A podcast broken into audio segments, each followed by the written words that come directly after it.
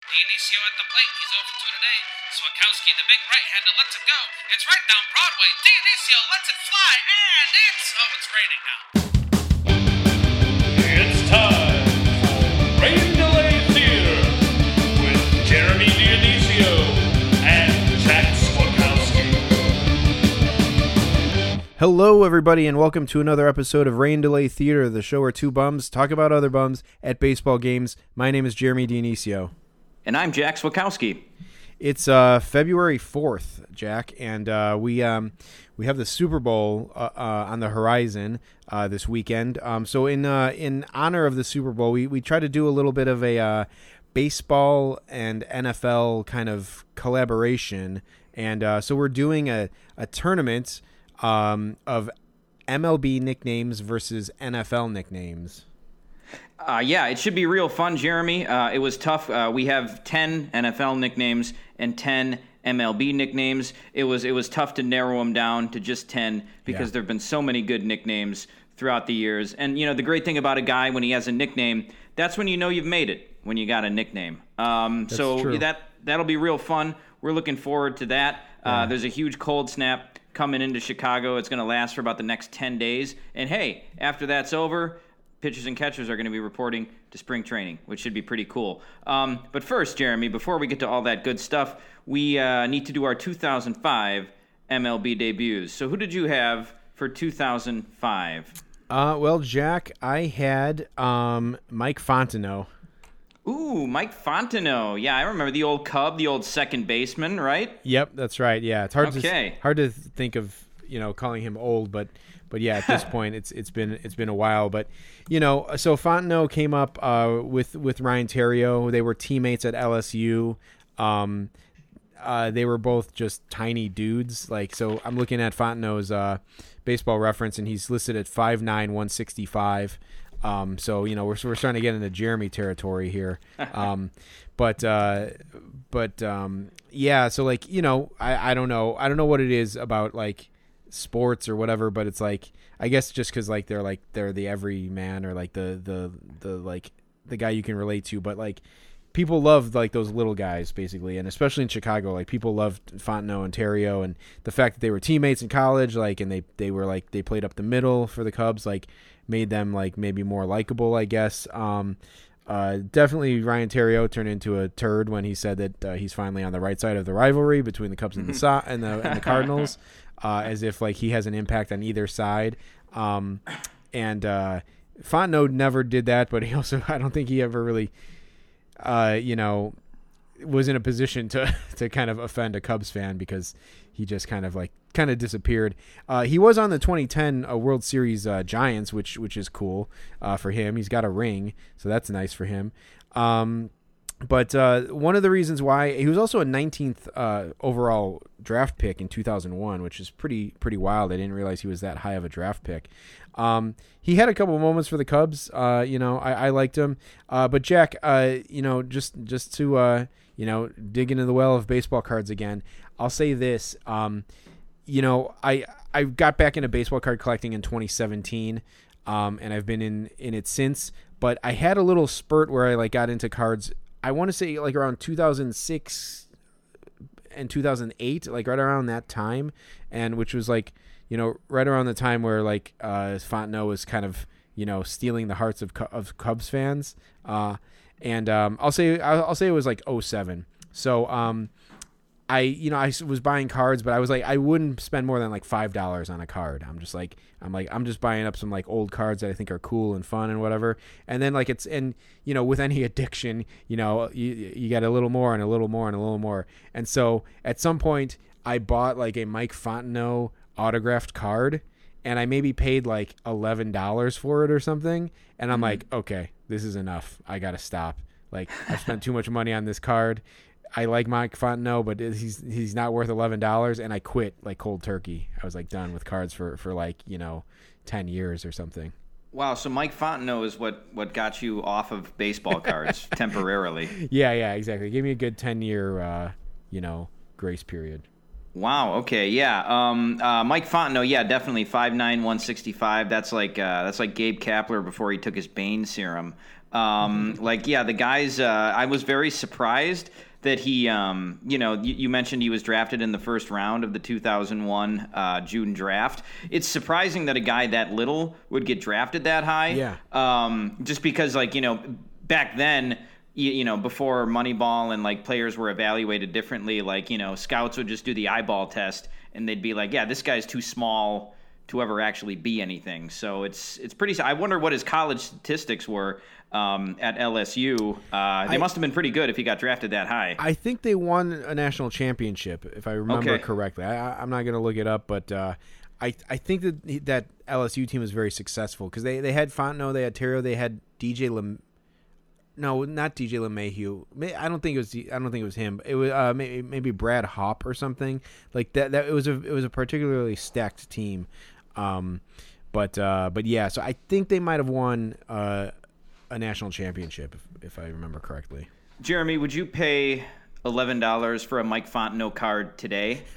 no, no, absolutely not. um, and, and honestly, you know, it might not. It might have been like eight dollars, but I, I had a very strict thing of like nothing over five dollars, and then I spent. I bought this Fontenot, and um, it was uh, yeah. I like I it. I was just like, okay, that's it. I, I'm in too deep. I got to get out. But but no, that's uh, man. I mean, even back then, I'm like, why did you spend? Why did you break your rule? Five dollars? Like you probably could have got it for that much. But I was like, I got to get this Fontenot card. I love this guy so much, and it's an autograph. And he was in an Orioles jersey. I remember. I actually still have that card somewhere. I'll have to dig it up. But uh, but yeah, that was uh, that was a sobering moment for me. All right, the the sadder but wiser uh, card collector, Jeremy. Now, um, well, Jeremy, my uh, my 2005 MLB debut, uh, I had to had to do it. It's uh, Prince Fielder. Okay. Um, right. yeah, so a couple weeks ago we had Rickie Weeks. Uh, this week we had Prince Fielder. I promise I will not do Ryan Braun for 2007. I talked, uh, we talked about him enough on this podcast. But yeah, Prince Fielder. Um, just to kind of go in depth on him because I don't think we ever really have. Uh, I, I, liked Prince Fielder a lot when he was with the Brewers. There was a ton of hype around him when he got drafted. People were really excited about him. He was a really high draft pick, and he was like the first Brewers draft pick from like the new the new regime. Um, like the the the Doug Mel was he drafted by Doug Melvin or uh, he might it might have been Dean Taylor. I can't remember. But anyway he was like he was like the first brewer of like this new wave of guys um, who was actually good. Because uh, you know Rickie Weeks as we've discussed was a complete uh, failure. But Prince Fielder was awesome. He had some great seasons for the Brewers. His age 23 season in 2007 he hit 50 home runs um, as a Milwaukee Brewer, he hit 230 home runs in seven seasons, which is great. Uh, he had a couple seasons where he was right around a 300 batting average, um, and he walked. He would walk like a, 100 times a year, a couple times. Uh, he did it three straight years where he walked over a 100 times, and he would play every game. He would play in like 162 games a year, which for a guy with his build um, and his body, you wouldn't think he'd be able to do it, uh, but he did. Um, he also wasn't a very tall guy. I remember I saw him in Beloit uh, when he was in Class A, and he hit a home run in that game. But I got his uh, his autograph, and so I was stood right next to him, and I was maybe 16 years old, at 15 or 16 years old at the time, and like I was like as tall as him then, hmm. and you know I'm I'm only like five eight and a half, five nine. Uh, you know, somewhere around there. So he wasn't tall, but he was just like a big, beefy guy who could hit home runs. Uh, he had an attitude. I mean, him and Rickie Weeks were the guys who started doing the untucking uh, their jerseys thing, mm-hmm. which I always, uh, you know, I, as a Brewers fan, that was something you liked. If you were on the opposing side of that, you probably hated it. Um, and you know, I feel I feel like he was um, kind of got some hate that he didn't really deserve when he left the Brewers and signed with the Tigers. But the Brewers had him and Braun at the same time, and being a small market team, they could only commit to one of those guys uh, for long term and you know big big money. Uh, and they chose Ryan Braun. I think one of the reasons they did that was because of Fielder's build. Uh, yep. They probably figured within a few years he was just going to be a permanent DH. So they they they stuck with Braun, who seemed like the better bet at the time. Um, you know, hindsight is always 2020. Uh, I, I, I probably also would have told you that Braun was the better bet uh, at the time they chose to commit to him. Um, both guys ended up their careers were uh, you know cut short for various reasons. Uh, Prince Fielder, you know, his career was cut short with injuries. Ryan Braun was never any good again after he stopped taking steroids. and he was also never really any good again after he wasn't protected by Prince Fielder in the lineup. You know, Fielder left in 20 after the 2011 season, and that was like the last good year Braun had was 2011. Um, yeah. So yeah, Prince Fielder, um, I really liked him. I've got no, I've got no hate for him, even though he left Milwaukee as a free agent. Uh, he he owe, he didn't owe the Brewers anything. He's not from Milwaukee, so good for him for going out, uh, getting his money. He had kind of a he had kind of a rough go of it too. I mean, his dad gambled away all his signing bonus money, I think allegedly. Um, you know, he uh, his career was cut short due to injury. Uh, Avisail Garcia slept with his wife, so he had to deal he had to deal with some shit in his MLB career. but overall, he was he was a really good player. I don't think he would have been a Hall of Famer if he would have stayed healthy, but he would definitely would have been in the Hall of Very Good. Um, so yeah, Prince Fielder. Yeah, Jack. Um, yes, all, all those things are true. Um, I mean, so just to go back, like in retrospect, the Brewers, I think, ended up making the right choice with Braun over Fielder because, I mean, Fielder, I feel like fizzled out like pretty quickly after you know he left uh, the team, and the Brewers at least made the the playoffs a couple years, a couple times like with Braun. You know, I think after Fielder left. Am I am I correct? They, they did. Uh, they they made it in 2011, and then they didn't make it again until 2018. But Braun Braun was on that Oh. team, and they made it in 20. They made it uh, in 2019 too. I want to say. Um, uh, yeah, they did. Uh, Okay, it yeah. Seems like so long ago, Jeremy. They were yeah they got eliminated by the Nats in that wild card game, and then uh, they also made it in 2020. Uh, but that was a joke because they were under 500. But yeah, they did make it a couple times um, uh, without Fielder for sure. Yeah, well, okay, no, that's true. I guess I, I guess uh, eleven. I yeah, I didn't. Yeah, that's right. He was still on the team at that point. I, I, I kind of forget that they. I thought they might have had some more years there where they made it between eleven and, and eighteen. But, uh, but yeah, uh, but still, I mean, like, yeah, Braun or uh, Fielder's, uh, you know, career didn't didn't last too long after that.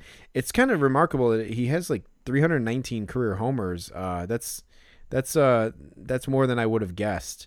Um, Yeah, But yeah. yeah, and you know uh, what's strange is that I, I was looking on Baseball Reference, and it, it looks like his contract, that long, that big ass contract he signed after the 2011 season with Detroit. Um, I think that was a nine-year deal, and it was supposed to expire this season in 2020. Oh, yeah. So it's kind of crazy to think that if Prince Fielder had been healthy and not been injured, that contract would have just been up this year. Uh, Yeah. he's only 36 years Right. old, so if, if he hadn't been injured, um, I I think his he had some sort of spinal or neck injury, Yeah. which is why he couldn't play anymore. Um, if he hadn't been injured, he might even still be playing for a couple more years somewhere, trying to hang on as a DH. Um, and especially with the DH, maybe after the new CBA, like being everywhere, uh, the guy might have hung around and been another Nelson Cruz. He could have gotten up to 500 plus home runs, you know. Um, Yeah. So yeah, it would have been interesting to see where he would have, uh, how his career would have ended up if he if he hadn't been injured. But I mean, I feel like you can say that about a lot of guys. Um. Yeah. No. For sure. I think like, and you know, he probably would have had like the the Pablo Sandoval like weight loss, you know, period too, and I guess that. but then you know, who knows if he would have like lost his power or something, like like Sandoval ended up doing, I guess. But um. So yeah, who knows what what would have happened with the rest of Prince Fielder's career. Um. But uh. But yeah, that's an interesting one. Jack, I was uh. I have two side notes from here, so I don't want to drift down this road too much, but um, you know who you know who else has like almost like uh 500 homers that I was like kind of surprised by, but I guess when you think about it, it's not really that surprising. Who's Um, that? Is I guess he's still a, a ways away, but Edwin Encarnacion. Do you have any idea how many career home runs he has? Oh man, if I had to guess, I would say 485. Yeah, no, it's it's not even that high, but it's it's 424. But again, I was still I was surprised that this guy has over 400 homers. Like, I uh, I know that he's been you know prolific uh, for for many years, but uh, but yeah, like, and like he didn't really hit. He hit 26 homers in 08, but then he only hit 20 over 20 homers once in his career before age 27, which is kind of crazy. Um, Yeah, that that that is crazy. Um, and, and I'm looking here now on his baseball reference. I, I'm surprised that he's only 37. yeah, yeah, he has been around a while. Um, I- yeah, Jeremy, I, I, I don't think I told you this. Uh, maybe I did, but uh, I was at again a Beloit Snappers game. Uh, I, I can't. This must have been 2002. It might have been the same year I saw Prince Fielder, but um, uh, I saw Edwin Encarnacion was on the opposing team. Okay, probably. And I don't I don't remember that at all, but I looked I was looking at the box score earlier this year and like his name is on the roster. So I mean that must have been him. That seems like a, a crazy long time ago, but I mean I, I, guess I did did see the guy. I had forgotten that he was on the White Sox this year. Uh, if I'm being if I'm being perfectly honest, is he signed with them for next year? No, no, he it must Okay. have been a one year contract because he's a free agent now. Um, and so yeah, I don't know. Maybe he maybe he won't play next year, but uh, but yeah, um, uh, I'm sure he'll catch on somewhere. But uh, um, yeah, because I remember seeing like I saw a game in I believe it was 2008, uh, Cubs Cardinals. I, I sat or Cubs uh, Reds. I sat like like second row behind the on deck circle. It is the the game where I famously made Ken Griffey Jr. laugh um, by yelling something at him. But a young Joey Votto and Ed, Edwin Encarnacion were on that team as well. And uh, I keep I, I always think like, oh, did I see like one of because it was also early in the year, and I'm like, did I see one of Encarnacion's like first games? And then I look, and he was in the league. That was like his fourth season in the league. I'm like, fuck, this guy was been around forever. But, but anyway, um, uh, one more thing about Prince Fielder, famously for me, is uh, I I don't remember. I feel like I mentioned this on the podcast, but uh, in a, I'm in a fantasy keeper league that I've been in for like years now. At this point, like 20 20-ish years, and um, I uh, famously or infamously uh, traded away Prince Fielder for Kosuke Fukudome, and uh, I think Edgar Edgar Renteria was in that trade too. I almost think that I sent him away in the in the deal um, after like Kosuke Fukudome's like explosive first month with the Cubs, and then of course he just completely uh, nosedived, and Prince Fielder had many good years after that. So What? was- Yeah, well, I was going to say, what year was that? 2009 or something? I think it was 09 or 08. Yeah, I think it was Yeah, even lord. 08. that was uh, that that that that goes down as an all timer, Jeremy. Maybe it's good you're not the the GM of a baseball team. Yeah, it's the uh, it's the Brock for Broglio uh, of of our fantasy league for sure. Um, yeah. Uh, Jeremy, one last thing about Prince Fielder. I did not realize that his uh, his full name was Prince Semien Fielder. Um, Prin- yeah, Prince Marcus Semien Fielder. I like it. I didn't know that. And his, his nickname is Uncle Phil. That's not going to be in the uh, that's not going to be in the tournament, but that's a, that's a funny one because I guess he did look a little bit like Uncle Phil. Yeah, Um, that's a much funny. younger Uncle Phil. Do you remember? Uh, do you remember hearing people say that in Milwaukee? Because I had never heard that one. No, I, I do not remember that at all. I have no idea where that. Maybe they started calling him that when he got to Detroit or something. but he, he was never he was never called that in Milwaukee. So I have Yeah. no no clue what that one's all about. Um, yeah, Jeremy, I think it was just two weeks ago that we really tore Jared Porter uh, a, a new one, and and Yep. as David Ross would say, and rightfully so. Um, but this week uh, it was it was another person uh, from the Mets organization, former Mets employee, Yep. uh, Mickey Callaway has now been disgraced for his uh, sort of just de- debaucherous goings on. Yeah, and this one is worse than the Jared Porter one. I'm gonna go. Is. we were speculating it about it beforehand, Jack, but this one is just worse, and it's just fucking more pathetic. This is such a fucking sad, pathetic story. Like, I mean, it's horrible too, but like, it's man, I don't know where to begin with this one. But um, yeah, we both read like the lengthy uh, athletic article about it, and um, it's just I'm gonna say funny with the asterisk of saying like it's it's not funny, but it's it is it's funny because it's so pathetic. But like, where to begin with this story, Jack? I the it's just like this guy has no game whatsoever. At like when you read back some of the things that he said in his text messages. Yeah, uh, my I think my favorite one, Jeremy. This is the one that they have posted uh, uh, on the Athletic article. Uh, he says, uh, Our sleep doctor in Cleveland said you should always sleep naked. Healthier for your skin and rest much better. Have to let that perfect skin breathe. Okay, time for me to get in my big comfy bed and relax. Just have to figure out what method of relaxation will help me sleep. Smiley face, ha ha. Dude, like, don't be talking to a woman about how you're about to jerk off in bed, man. That's fucked up. the whole thing is horrible. That's like that that one there reads like a fucking pathetic dude like you know like it, it's just like it's just like a guy going up to a woman saying like hey uh oh man we're having a crazy party over here like uh well it's gonna be crazy like there's probably gonna be like you know all kinds of that's from a movie or something like we got all kinds of beer over here i forgot what where that's from but like um but it's like it's just like yeah, you know, oh man, it's gonna be so crazy. Like I'm gonna be talking to so many girls. I I probably won't even be able to like answer my phone or something. Like you know, like like just shit like that. And it's like, and then like the person, you know, the woman who he's talking to is like, all right, cool, good luck with that, Mickey. You know, have fun.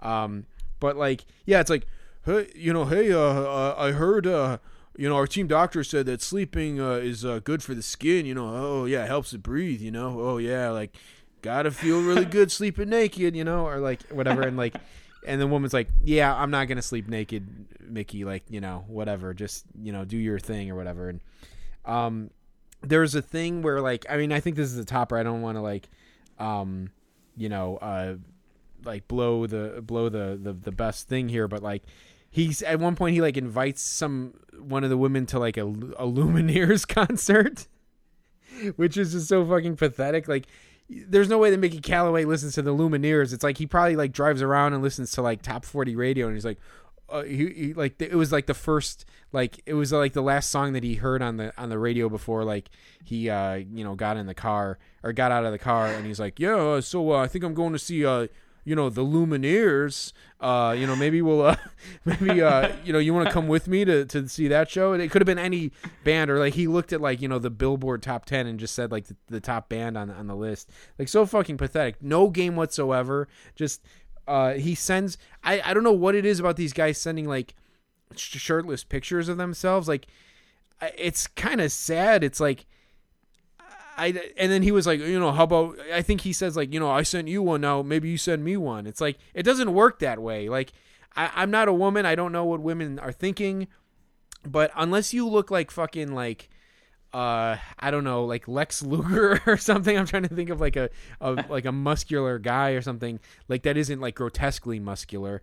Like unless you look like that, I don't think women are really that turned on by a shirtless photo of a random guy like there's a picture of him like wearing like like wearing hunting gear or some kind of or construction shit or whatever and like he doesn't look that he's not out of shape but it's not like an impressive body that you would need to send a picture to someone because you know like you're gonna like you know hook them or something like it's it's fucking it's it's bizarre this the thinking of some of these guys Well, it and it's it's also like pretty reckless too, Jeremy. I mean, he um he he was sending some of these emails when he was emailing these reporters. First of all, first of all, they were people from the media, Yeah. um, so they were people he worked with. Not that that uh, it like it would excuse the behavior if that wasn't the case. But he was like sending emails from the Mets from his official Mets company So- email. Yeah. So what was it? like- Was it like M Callaway at Mets.com or something? You know, like what the fuck? Um, it'll be interesting to see now how the Angels handle this. Yeah, they Uh, it seems like this was him, but um, Did they already suspend him? Yeah. It's it seems like this was a pretty open secret within baseball, so it's it's really is hard to believe that none of the teams uh, knew about this. Yeah. It's hard to believe that the Mets didn't know about it. Maybe I could understand if the Angels didn't. Um, they said they'd say in the Athletic article too that. Uh, uh, one, um, there there was an incident that the Mets investigated, like in that happened in the 2018 season. That like you know nothing ever came of it, but they seem to be aware of some of it. Uh, Mickey Callaway also has a wife and and daughters, right Too. Yeah. yeah. He said Um, he. It's funny. Like one of the quotes. I think his only quote about the whole thing is like he said like, um, "I have a wife." And I made her aware of the story or whatever, or she's aware of the story, uh, and that's it. Like it's like, yep, probably probably want to tell the wife about this one. yeah. um, it- you know, it's it's very weird too, Jeremy. Just a couple of weeks ago, just for for whatever reason, like I was, uh, you know, googling, uh, just watching different interviews with baseball people, and I, I watched like an interview with Mickey Callaway where he was just talking about like the Mets, like after a game, and he he seemed like you know a nice enough guy. Uh, so yeah, it just shows you that like the the public persona that he had like in interviews and stuff maybe was not even close to what he was like uh, off the field. Of course, I, I will say there was that one incident from 2019 where uh, a reporter said, "I'll see you later, Mickey," and Mickey Callaway went, "Don't be a smartass." And then uh, and then Jason Vargas looked at the same reporter and went, "I'll knock you the fuck out, bro." Yeah. So uh, you know, maybe, maybe we need to investigate Jason Vargas too. Maybe there was a bunch of stuff going on in that Mets locker room. Well, yeah, I yeah. What if you know the Mets again? Just as much as the Mets, you know, try to like better themselves, um, you know, they're just a fucking train wreck. and uh, there's the you know the baseball gods find a way to, to balance it all out. Um, i- i- at this point now, it's it's like Sandy Alderson, like every other week he has to like refute some kind of story or say like we had no knowledge of this. Like at some point, this is gonna start looking bad on him. Like either you knew about this stuff or like you're missing this stuff, and it's it's not good for him.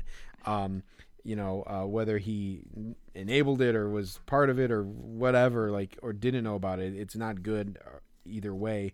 Um, but uh, yeah, I he just seems like a fucking bonehead to me. Like just some fucking guy. Like I just can't believe how lack of game these people have. Like with these with these text messages, it's like he's always like asking people to like get a drink. He actually sounds like the loneliest guy in the world. He's like, hey, uh, you know, uh, come on, like let's get a drink. You know, uh, you know, uh, whatever. And like uh come on just one drink like I, I got no one to drink with or whatever it's like it's it's just sad and like they're just even if he was single which like so again with the asterisk if this is all bad like for for bigger reasons but like just just even if he was like single and available like there was like no there's he's given these people nothing to make him want to like to make them want to go you know pursue any sort of relationship with him. Just just absolutely nothing. Well, I, I think part of that, Jeremy, is that when you reach a position like that where you're the manager of the New York Mets, maybe you just think that you don't need to try at all. Like, you know, like in that, like, I think he is trying ju- though. That's the thing. I think he is. He's trying really hard. do you remember? Uh, do you remember Brett Favre and Jenn Sterger? That Yeah, whole that whole saga. Yeah. My, I've been I've been wanting to quote this on the podcast for fucking years now. But I my favorite part of that whole is because you can hear the voicemail that Brett Favre leaves Jenn Sterger, and he's like, "Well, uh, just got done with practice. Now I'm uh, I'm going back to the hotel and just uh, just chill." Uh, so I'd love to have you come over tonight. But I love that he's like, yeah, I'm just gonna, uh, you know, just chill. Like again, this guy sounds like the loneliest guy in the world. Um, yeah. So I, yeah, I don't, I don't know, Jeremy. Maybe these, uh, you know, you always think that like uh, these professional athletes and celebrities are like, you know, the most desirable people on the planet. But maybe they strike out just as much as uh, your average Joe.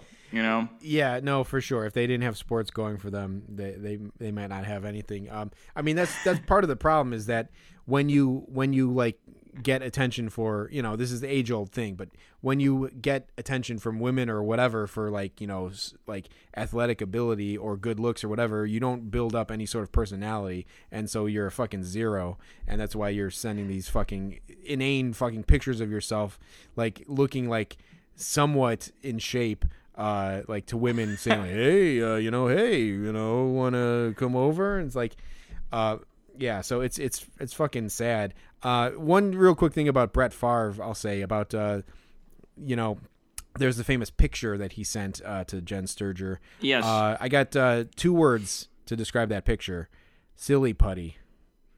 And, uh, if you want to look up that picture and see what I mean, uh, you know, go for it. But uh, make sure you got to make sure you're in incognito mode or you're not at work. But but yeah, Yeah, yeah. Mickey Callaway would look it up on his on his work computer, but Right, uh, exactly, yeah. but not the rest of us. Yeah, one, one, one more thing about this, Jeremy. That picture uh, of Mickey Callaway, he's like he's like old man ripped. Yeah, you know, yeah. where it's like uh, you know he's like he's got some muscle, but like he's you know you can tell that it's just uh, you know yeah he's he's old man ripped, and I like that he's got the uh, I like that he's got the chainsaw in one hand. I kind of Yeah. I kind of doubt I kind of doubt he used it, but I, I like that he's I like that he's got it. That's a nice touch. right, yeah. It's like it's the kind of like it's like he was walking by a construction site and he was like, "Hey guys, you mind if I uh, just uh, grab a pick really quick with this chainsaw?" Like if you were doing, if you were actually doing the kind of work that like the background and like that tr- that fucking uh, forklift or whatever the uh, machine in the back, like what that alludes to, you wouldn't want to be doing it shirtless, man. You're probably getting like pine needles and fucking sawdust flying all over the place. You're not gonna want to take your shirt off if you're doing some some work like that. Yeah, no, the guy couldn't be more clean. Like his pants are like immaculate. like it's like this guy wasn't fucking doing shit. Like he was probably like watching out of the, out of like the back window of his uh of his house or something. Um, but, or they just walked upon this construction site and he's like, "Oh, oh shit, there's a chainsaw. Hey, get your phone." You know, um, but uh, but anyway, yeah. So, yeah, just kind of goofy, man. Um, Yeah, and uh, I I have the sinking feeling that we're just we're going to be doing this every two weeks until the uh, I know. until the season starts. You Who's- know, you know, uh, Jesus Christ. I mean, uh, uh, I'm trying to think of someone funny, like who could who, who's going to be the next person. But um, yeah, I don't know. I don't know. It's uh, it's not good. Well, uh, as Len Kasper would say, on a lighter note, um, the Brewers uh, the Brewers signed uh, Kolten Wong this week. Jeremy, um, Yeah. I was pretty excited about that. Uh, I feel like the Brewers' normal uh, modus operandi in signing people is, you know, when you're uh, like in the off season, you know, when you're at like Walmart or one of those stores, Costco, and they have that big bin with like the, the discount DVDs, um, and you're like, oh, uh, FX2 for for a dollar. Like, yeah, this, you know, I remember this movie. Like, it never occurred to me to own it, but like, you know, who am I not to buy this movie for a dollar? You know, and that that's sort of like what David Stearns would, you know, would think when he would sign free agents. Like, oh, Brock Holt, yeah, he had a he had a couple good years for the Red Sox a while ago. Let's yeah, let's let's pick him up. Jedd Gyorko, uh, yeah, he had 30 home runs one time. Okay, yeah, like let's let's get him. That that's like normally what they would do when they would sign guys. But now they actually signed a guy who had been on a major league team last year as an everyday player and won two straight gold gloves at second base. So while it's, you know, it, it maybe won't move the needle to them being a division winner, uh, Kolten Wong can help the team for sure. With his glove and his bat, maybe is going to be good in at Miller Park slash AmFam Field. So it's uh, you know, I, I'm I'm I'm happy with it. I'm happy with it. Yeah, I just I just wonder where he's gonna play or like what they're gonna do because like yeah, I mean we were texting about it the other day. I I, I, admit that I forgot about Kolten uh, or uh, Keston Hiura. They also have Luis uh, Urias who I kind of forgot about as well. So like I you know I do think like I, yeah I had thought that Kolten Wong had had some time at third base, but I guess not. And that's to me that's kind of like what would make the most sense is to put him there. But like made you like move Hiura to first? Would you? I don't. I feel like you wouldn't. If you had to keep someone at second base, you would maybe ke- even keep Wong at second base. So I don't know if he's going to be super utility. Um, looks like Wong has played what? Okay, so eight games in center field, um, six in left, uh, four in right. So I mean, maybe he might just become like a super utility guy. But um, He- here's what I think is here's what I think is going to happen, Jeremy. Um, I mean, I don't think you sign a guy for two years and 18 mil if uh, you know if, if he's a he's a two-time Gold Glover, um, and you know you have one of the worst second basemen in the league already playing second base. So I I don't think you you know you sign a two-time Gold Glover at second at a premium defensive position like that and and move him. Uh, I think I think what they're going to do is they're going to move Hiura to first. I, I don't think they're going to move Hiura to third just because his his biggest problem was that he was terrible at throwing the ball. Um, so I think they'll move him to first. The knock on him playing first base is that he's short. Uh, they say he's too short to play first, but I think that problem will be mitigated by the fact that Keston Hiura will not have to catch Keston Hiura's throws. So that that will be that you know he'll have better infielders. You know you'll probably have Wong, Arcia, maybe Urias uh, at third, maybe somebody else. Maybe they'll get rid of Arcia. Maybe they'll trade him. I don't know. But you know the infield defense seems strong. I think that they'll move Hiura to first for the time being. Um, you know he- he'll be able to play there easier than say like converting an outfielder outfielder to first, just because Hiura does have experience in the infield. Uh, so I think that's that's the experiment that they're going to try. Um, on days where there's like a tough lefty pitching, they might sit Wong and start Hiura at second base, so he'll probably still play some second. But I would expect uh, Wong to be the primary second baseman uh, this season. Yeah, um, yeah. I didn't realize Hes- uh, that uh, Keston Hiura was that bad defensively, but I'm looking at his numbers right now, and the field percentage is not great. No, um, you know, and, and one thing, Jeremy Kolten Wong is was actually a famous Brewer killer. I think his career average against the Brewers is like 308. So unfortunately, he will not be able to hit Brewers pitching this year. But um, at least uh, you know, at least they won't have to face him. Uh, you know, I know, I know he was on the Cardinals, so I, I know you might have kind of mixed feelings about him. But uh, Cardinals fans seem to really like him. They say he's a good team guy. Um, so maybe he can help mentor Hiura at second base. Uh, I'm happy to have him. Yeah, yeah. I mean, I the thing is, I just I feel like I all I heard was from Cardinals fans was that they were disappointed in the long haul output of Kolten Wong, but um, I don't know. Uh, you know, I think I, it seemed like maybe like it was a complicated uh, history with him in, in St. Louis, so maybe a change of scenery uh, would would be good for him too. And Yeah, because I feel like I feel like uh, for for a little while he was in Mike Matheny's doghouse, or he was upset Yeah. with Mike Matheny because Mike Matheny wasn't playing him every day. Yeah. So it seems like there was a lot a lot going on in St. Louis. Um, but uh, it, even even if his bat is isn't great this year, uh, or it just is what it has been, uh, he's still a, he's still a good defensive piece to have. Um, and they should be pretty good up the middle with Wong and Arcia. So that should be interesting to to see how, how much that helps him and how it plays out. Yeah, yeah, for sure. Um, so, uh, so yeah, uh, Brewers uh, make a make a signing here now, and uh, the Cubs. Uh, this we haven't talked about this. Um, it, it seems like there's been other other things to talk about on on the pod the last couple weeks, but like, um, you know, the Cubs signed Joc Pederson. I guess like, um, you know, the the Ricketts uh, extended a little more like flex payroll flexibility uh, to to Jed uh, Hoyer. So um, the Cubs were able to make a couple like free agent signings here in the last couple weeks.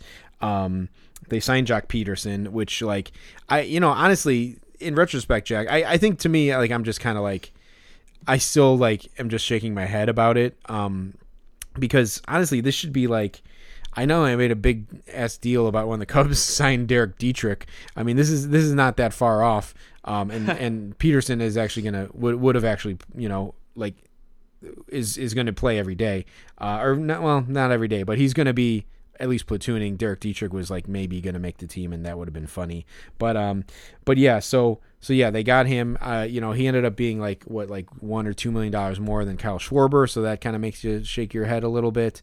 Um, but uh, I I don't know. I mean, like it's all fun and good to like watch a post game interview with Joc Pederson and uh, just laugh about how how much of a complete you know bonehead he is. Um, but when he's on the Cubs, uh, you know that that's making things real.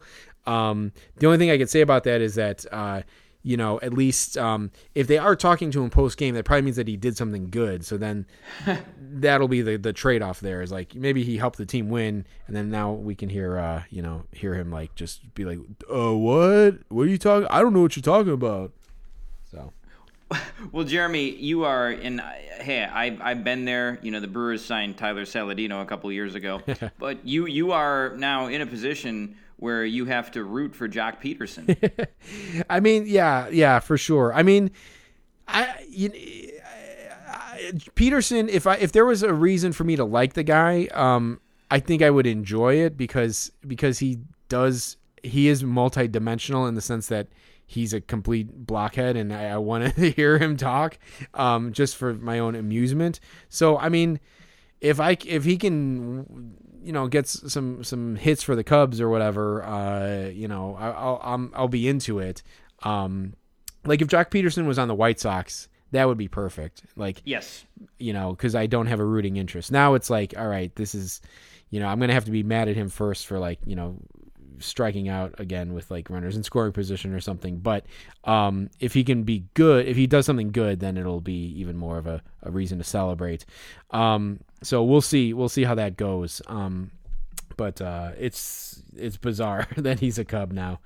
Um, yeah, so the Cubs also signed, uh, you know, in the search for uh, signing like a another starter. Um, they ended up signing uh, Trevor Williams, uh, who was coming from the Pirates. Um, they were there's a bunch of names being bandied about uh, for that spot, basically, and the Cubs still might sign another person. I, I, I could see uh, happening, but one of the names that they were going to sign was Carlos Rodon, um, and uh, Carlos Rodon, and I that one I was actually kind of uh, interested in because um, I I don't know he's younger like I think if he if that guy could stay healthy at some point um you know I think maybe he he could and he had like the right like pitching coach maybe he could you know turn himself into something. Um of course he had Don Cooper but I don't know. Who knows what happened there? But uh but he, I was excited for the the potential there. Uh he ended up going back to the White Sox. Um and it's like it led me to to the conclusion that it's like God Jesus, the White Sox. You know, talk about loyalty, right? Like it's like Jerry Reinsdorf votes for Harold Baines to be in the Hall of Fame when he shouldn't be in the Hall of Fame. He brings back fucking Tony La Russa like 30 years after he was relevant, uh, like or like you know with the team, and like uh, they're so they're so loyal that they brought back Carlos Rodon, which is like Jesus. That's like a new level of of, of loyalty. So uh, I guess I have to tip my hat to them uh, on that in that regard. Um, I actually always uh, thought that Rodon, you know, had a lot of potential. Yeah. I'm looking at his numbers here, and they really have not been been good. Uh, he, he hasn't had a sub four ERA. The only year he had a sub four ERA was his rookie year when he, he had a 3.75 ERA and, and 140 ish innings. So uh, that that was good, but he's just been very mediocre uh, throughout the rest of his career. So I don't know why I thought he was was good. Um, I think he had like a first, like maybe in like 2017 or 20, probably not even 2017. Maybe in 2018 he had like a good first half of his year or something. I think. Mm-hmm. Um, yeah, there was a there was a second there where he was turning some heads. Yeah. Um, oh, I remember Jeremy. I think we went to. This might have been in 2016, but we went and saw him start a game. It was versus the Angels, and he didn't make it out of the first inning. Yeah, yeah. Um, so that that was that was ugly. I am I am surprised that 2020 was his age 27 season. He seems like. I guess he seems like he should be older than that at this point, but he's just, I guess he debuted young. I mean, he was 22 when he debuted uh, five, six years ago. Um, it just it just seems like he's been around for a long time and just hasn't really accomplished anything. It seems like the same story with him every single year that he's always on the shelf or something. Um, but yeah, you're, you're right, Jeremy. Uh, uh, you know they said uh, uh, Don Corleone um, from The Godfather. He was a man of, of unquestioned loyalty. Um, you know, and that's that's the same thing with Jerry Reinsdorf. Man, he's he's baseball's Don Corleone. yeah, absolutely. Um. So. Uh. So yeah. So. Uh. You know. I'm sure the Southside fans uh, are, are happy to have uh, Rodon back, but um. Uh. So. So just bef- right before we get to um. Uh. The main topic for the day, I want to uh just um touch base. There were a couple like little notes that I wanted to include from the this week in baseball uh, episode last week. Uh. By the way, it was uh super fun to make that that intro. Um. So. Uh. Yeah. I'm uh. You know glad that people enjoyed that. Uh, you know, um, but uh, but yeah, that was a lot of fun.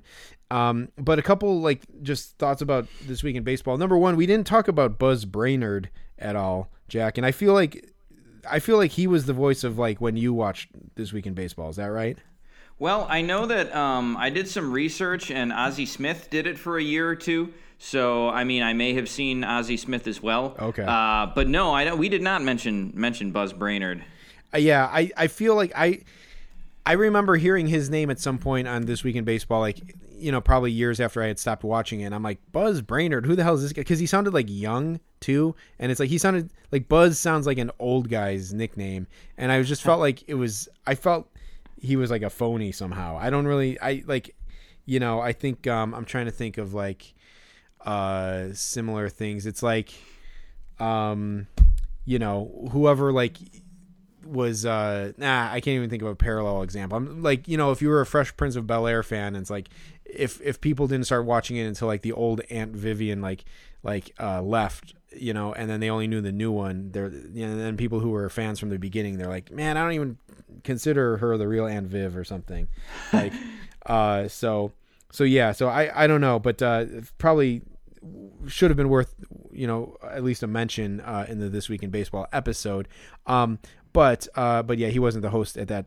episode that we watched uh, obviously so just wanted to throw that out there and the other thing i wanted to throw out there jack was um the pace of of this week in baseball for being something that was from like 1989 was kind of remarkably fast i thought Uh, uh, yeah, it, it, it absolutely was, Jeremy. Um, uh, you mean you mean like the pace of play and, and such? or like the the pace of the the show like Oh, it- they yeah. like they they went through like topics pretty quick. Like they didn't linger too long on on on different pieces. Like i mean i guess because it's a weekly sh- baseball show and obviously there's fucking like uh i don't know 15 times five plus another like whatever like games per week like you know like hun- like 100 games per week or something.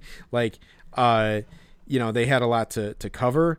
Um So, uh, so I think they probably had a move fast to jam pack in a bunch of stuff, but the show actually moved pretty quickly, and they didn't they didn't linger on games too quick. Um, yeah, Yeah, and I, I felt like they gave you you had a really good understanding of what happened too. So even though the Yeah. editing and the pacing was pretty quick, uh, you you knew exactly what was going on. They covered a lot of ground. Um, uh, yeah, I hadn't really realized that, Jeremy, but the editing uh, together with like the music and the score uh, and the voiceover was pretty good. So props to whoever like did the post on that show and got all those clips together. Uh, they did a, a pretty darn good job with it. Yeah, definitely. Yeah, yeah. You appreciate that like that that production spirit. Like you think about like, you know, like like the Tonight Show and stuff like they're making like a new episode uh, every day. Um so not not as quite as, you know, um quick of a turnaround as that, but like a weekly show with all that stuff to to pull through like, you know, it's like SNL like, you know, they have the ritual through the week of putting together the show and then they have it ready and then you know it goes to air. And obviously that you can't work ahead with those kinds of shows because you're talking about stuff that happened that previous week. So they that's i'm sure the production like on that show was was pretty kind of like hardcore to to like kind of um you know to put together a new uh half hour of show every week.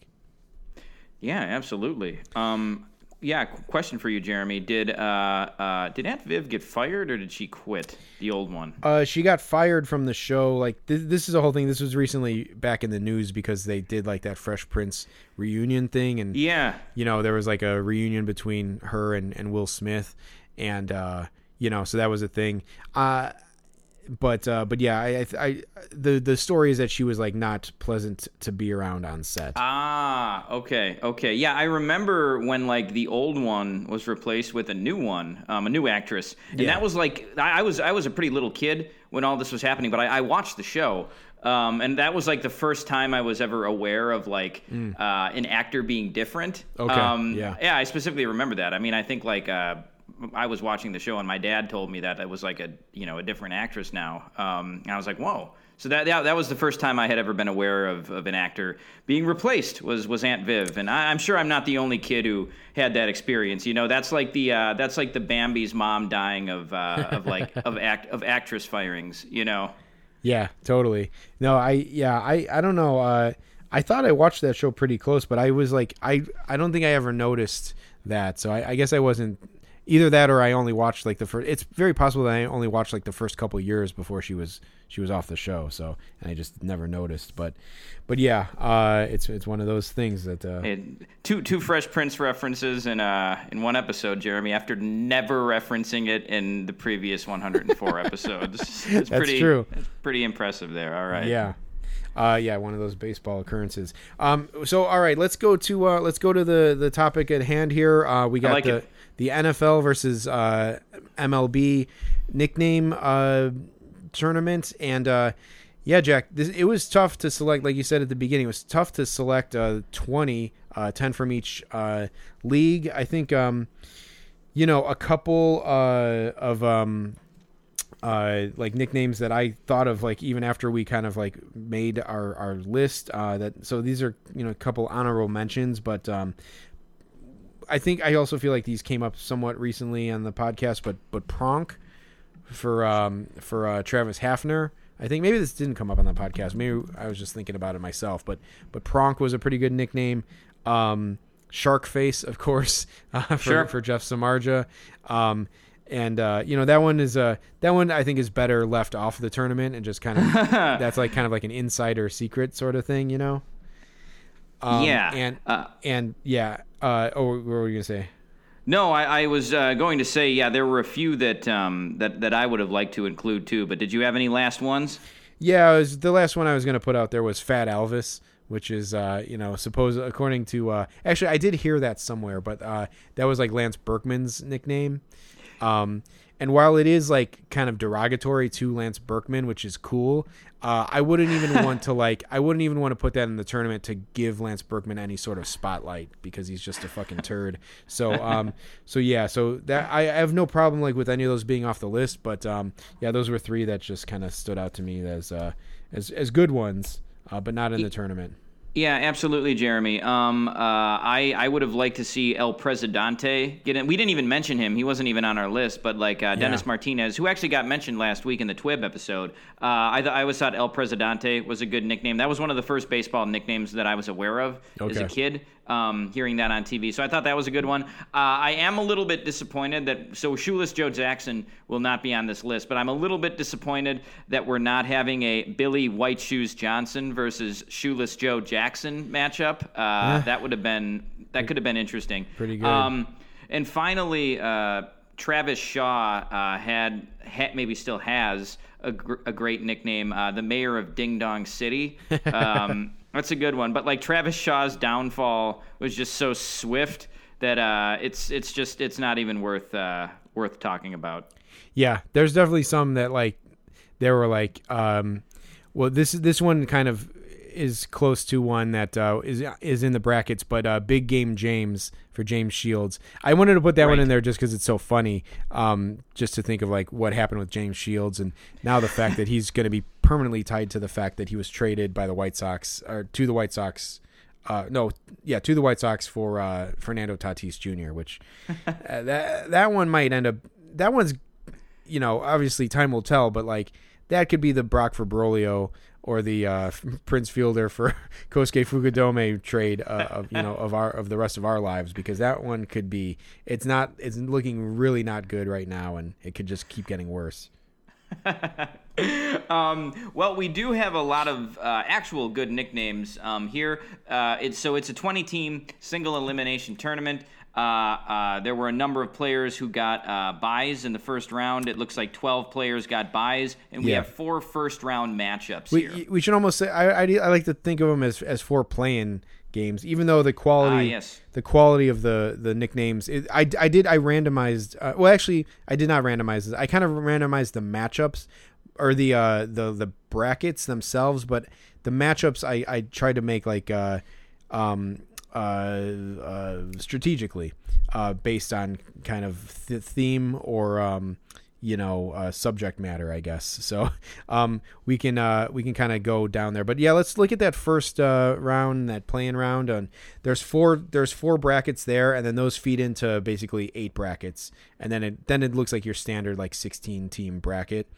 Um but uh but yeah let's start with uh those four those four playing games.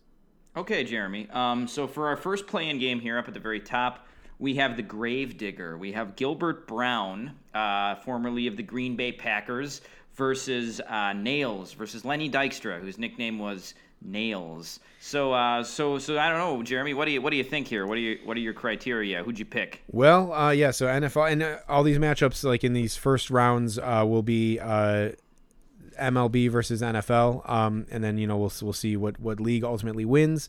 Um, also, Jack, I was going to say really quick as a as a caveat, we're trying to come up with a consensus here. I I have a feeling like if if there's something like we're really passionate about, um, we might just have to kind of like just give our respective you know tournament like winners, but but but we can kind of talk about them like collectively. But we'll see if we can come to a, a collective agreement. But I, I definitely think there's two ways to look at this, just like sheer like funniness and originality of the nickname, but then also like, um, I guess like le- like reputation or like accomplishment coupled with nickname you know so i don't know we'll see we'll see the how the what criteria we use as we go along uh, for this one in particular um I this is a this is a good matchup. I mean, Gravedigger like is a is a great nickname, Gilbert Brown, and you brought me back. Uh, you you you brought me back a little bit, Jack, with with this one. Uh, with Gilbert Brown, I kind of had forgotten about him, um, and uh, I, I I was surprised to see like he played so long ago. Like I actually would have thought that he was maybe like in the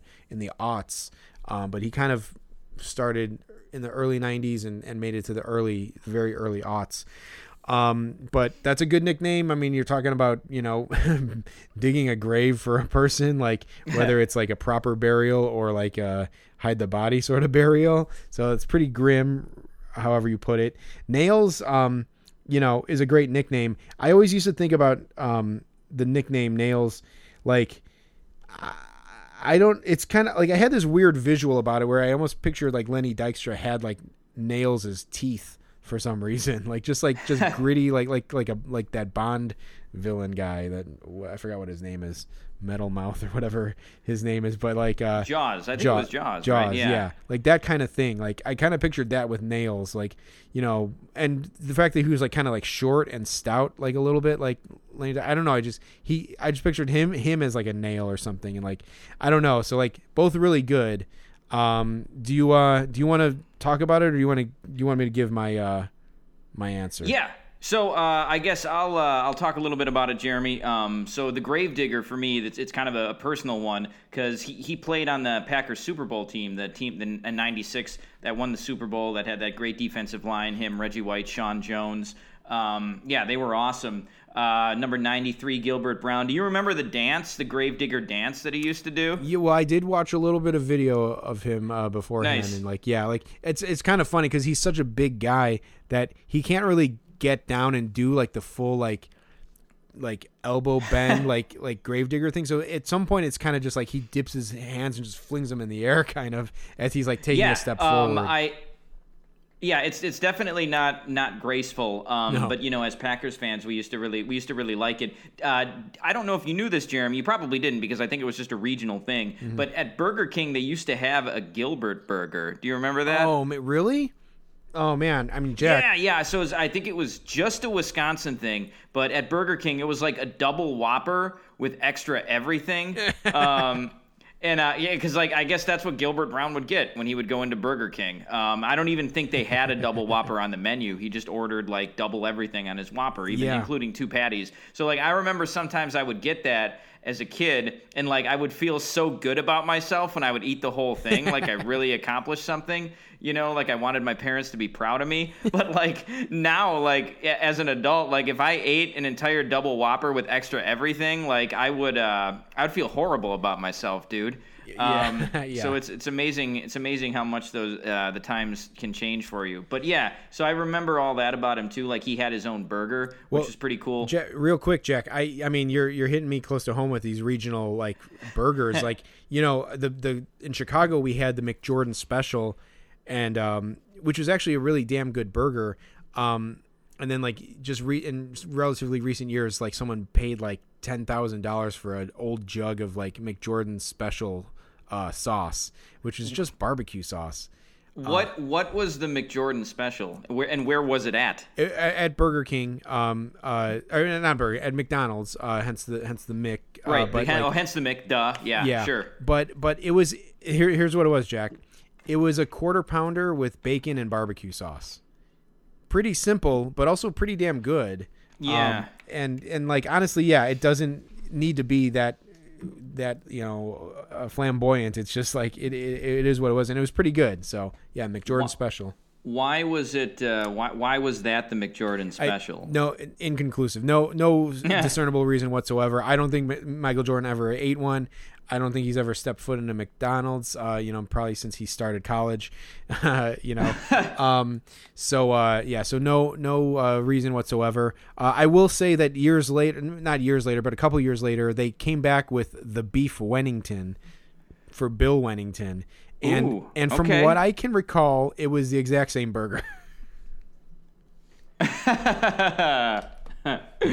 um, um, man, Jeremy, we could uh, we could do an entire episode. I guess it Yeah. wouldn't be sports themed, but on just fast food items that they don't serve anymore that you liked. Um, I mean, well, man, the, for- yeah.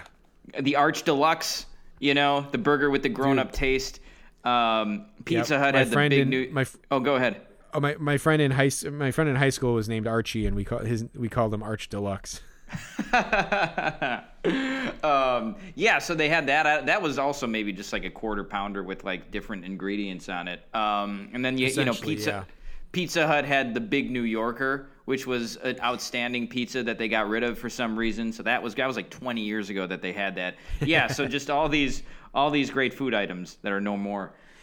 You know, McDonald's. uh, Okay, and, and we will will really need to move on because we were one matchup into this thing, and we have still haven't even given our our winner. But uh, um, McDonald's used to do a burger of the month at like for like a year's length in like you know 1996 or something, or maybe ni- a little later than that. Eh, I don't know, maybe somewhere around there, late 90s. And uh, they had some really wild burgers. They had this burger that was on like a long bun, and it had like three patties, but they were kind of like spread out, so it looked like a little like mini sub, but it was burgers and like Oh wow. I I would I would pay someone fifty dollars if I could if I could meet someone who actually remembers that and maybe even got it because like it was out there, but I yeah. know. I nobody remembers it. Yeah, I, I I, have the so. same thing with a fast food item. Um, so I don't remember that one, Jeremy. I'm sorry to disappoint you. Um, I, I do you remember Burger Buddies from Burger King?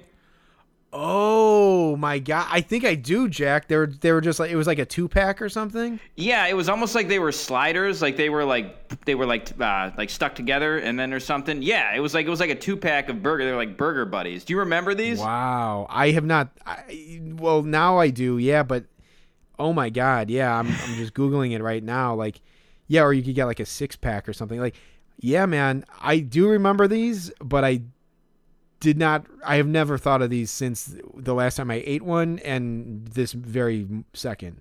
I must have been five years old the last time I ate one, dude. But yeah, I, I have never, I have never talked about, or I have never met anyone else who remembers Burger Buddies. So I'm glad you, I'm glad you remember him a little bit. Uh, yeah, okay. for sure.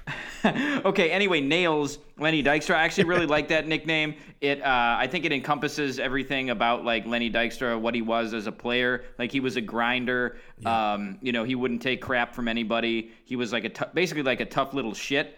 Um, and so I honest, I honestly think that like out of the two guys, um, I think Nails, like people still remember that nickname when they talk about Lenny Dykstra. Um, so I, and I think it was more of a national nickname than the Gravedigger was. So I, I, I'm gonna go with Nails for this one, Jeremy. Uh, Jack, I also went with nails. I also went with nails, kind of for kind of for that similar reason. Like I think like uh it just has like that that that appeal. It's not it's not flashy. I actually think gravedigger is more inventive and, and cooler but um but nails is just kind of cool and classic and edgy uh kind of like lenny dykstra. So so that's why i went with, with that. So nails nails moves on um and uh we'll i guess we'll reveal the matchup uh in a second Uh, excellent. Yeah, I um, uh, our next our next game here, or our next uh, uh, playing game is going to be Too Tall Jones versus the Big Unit. Yeah, Ed Ed Too Tall Jones. I believe he was a, I think he was an offensive lineman. Uh, but though correct me if I'm wrong, but for the Cowboys for sure.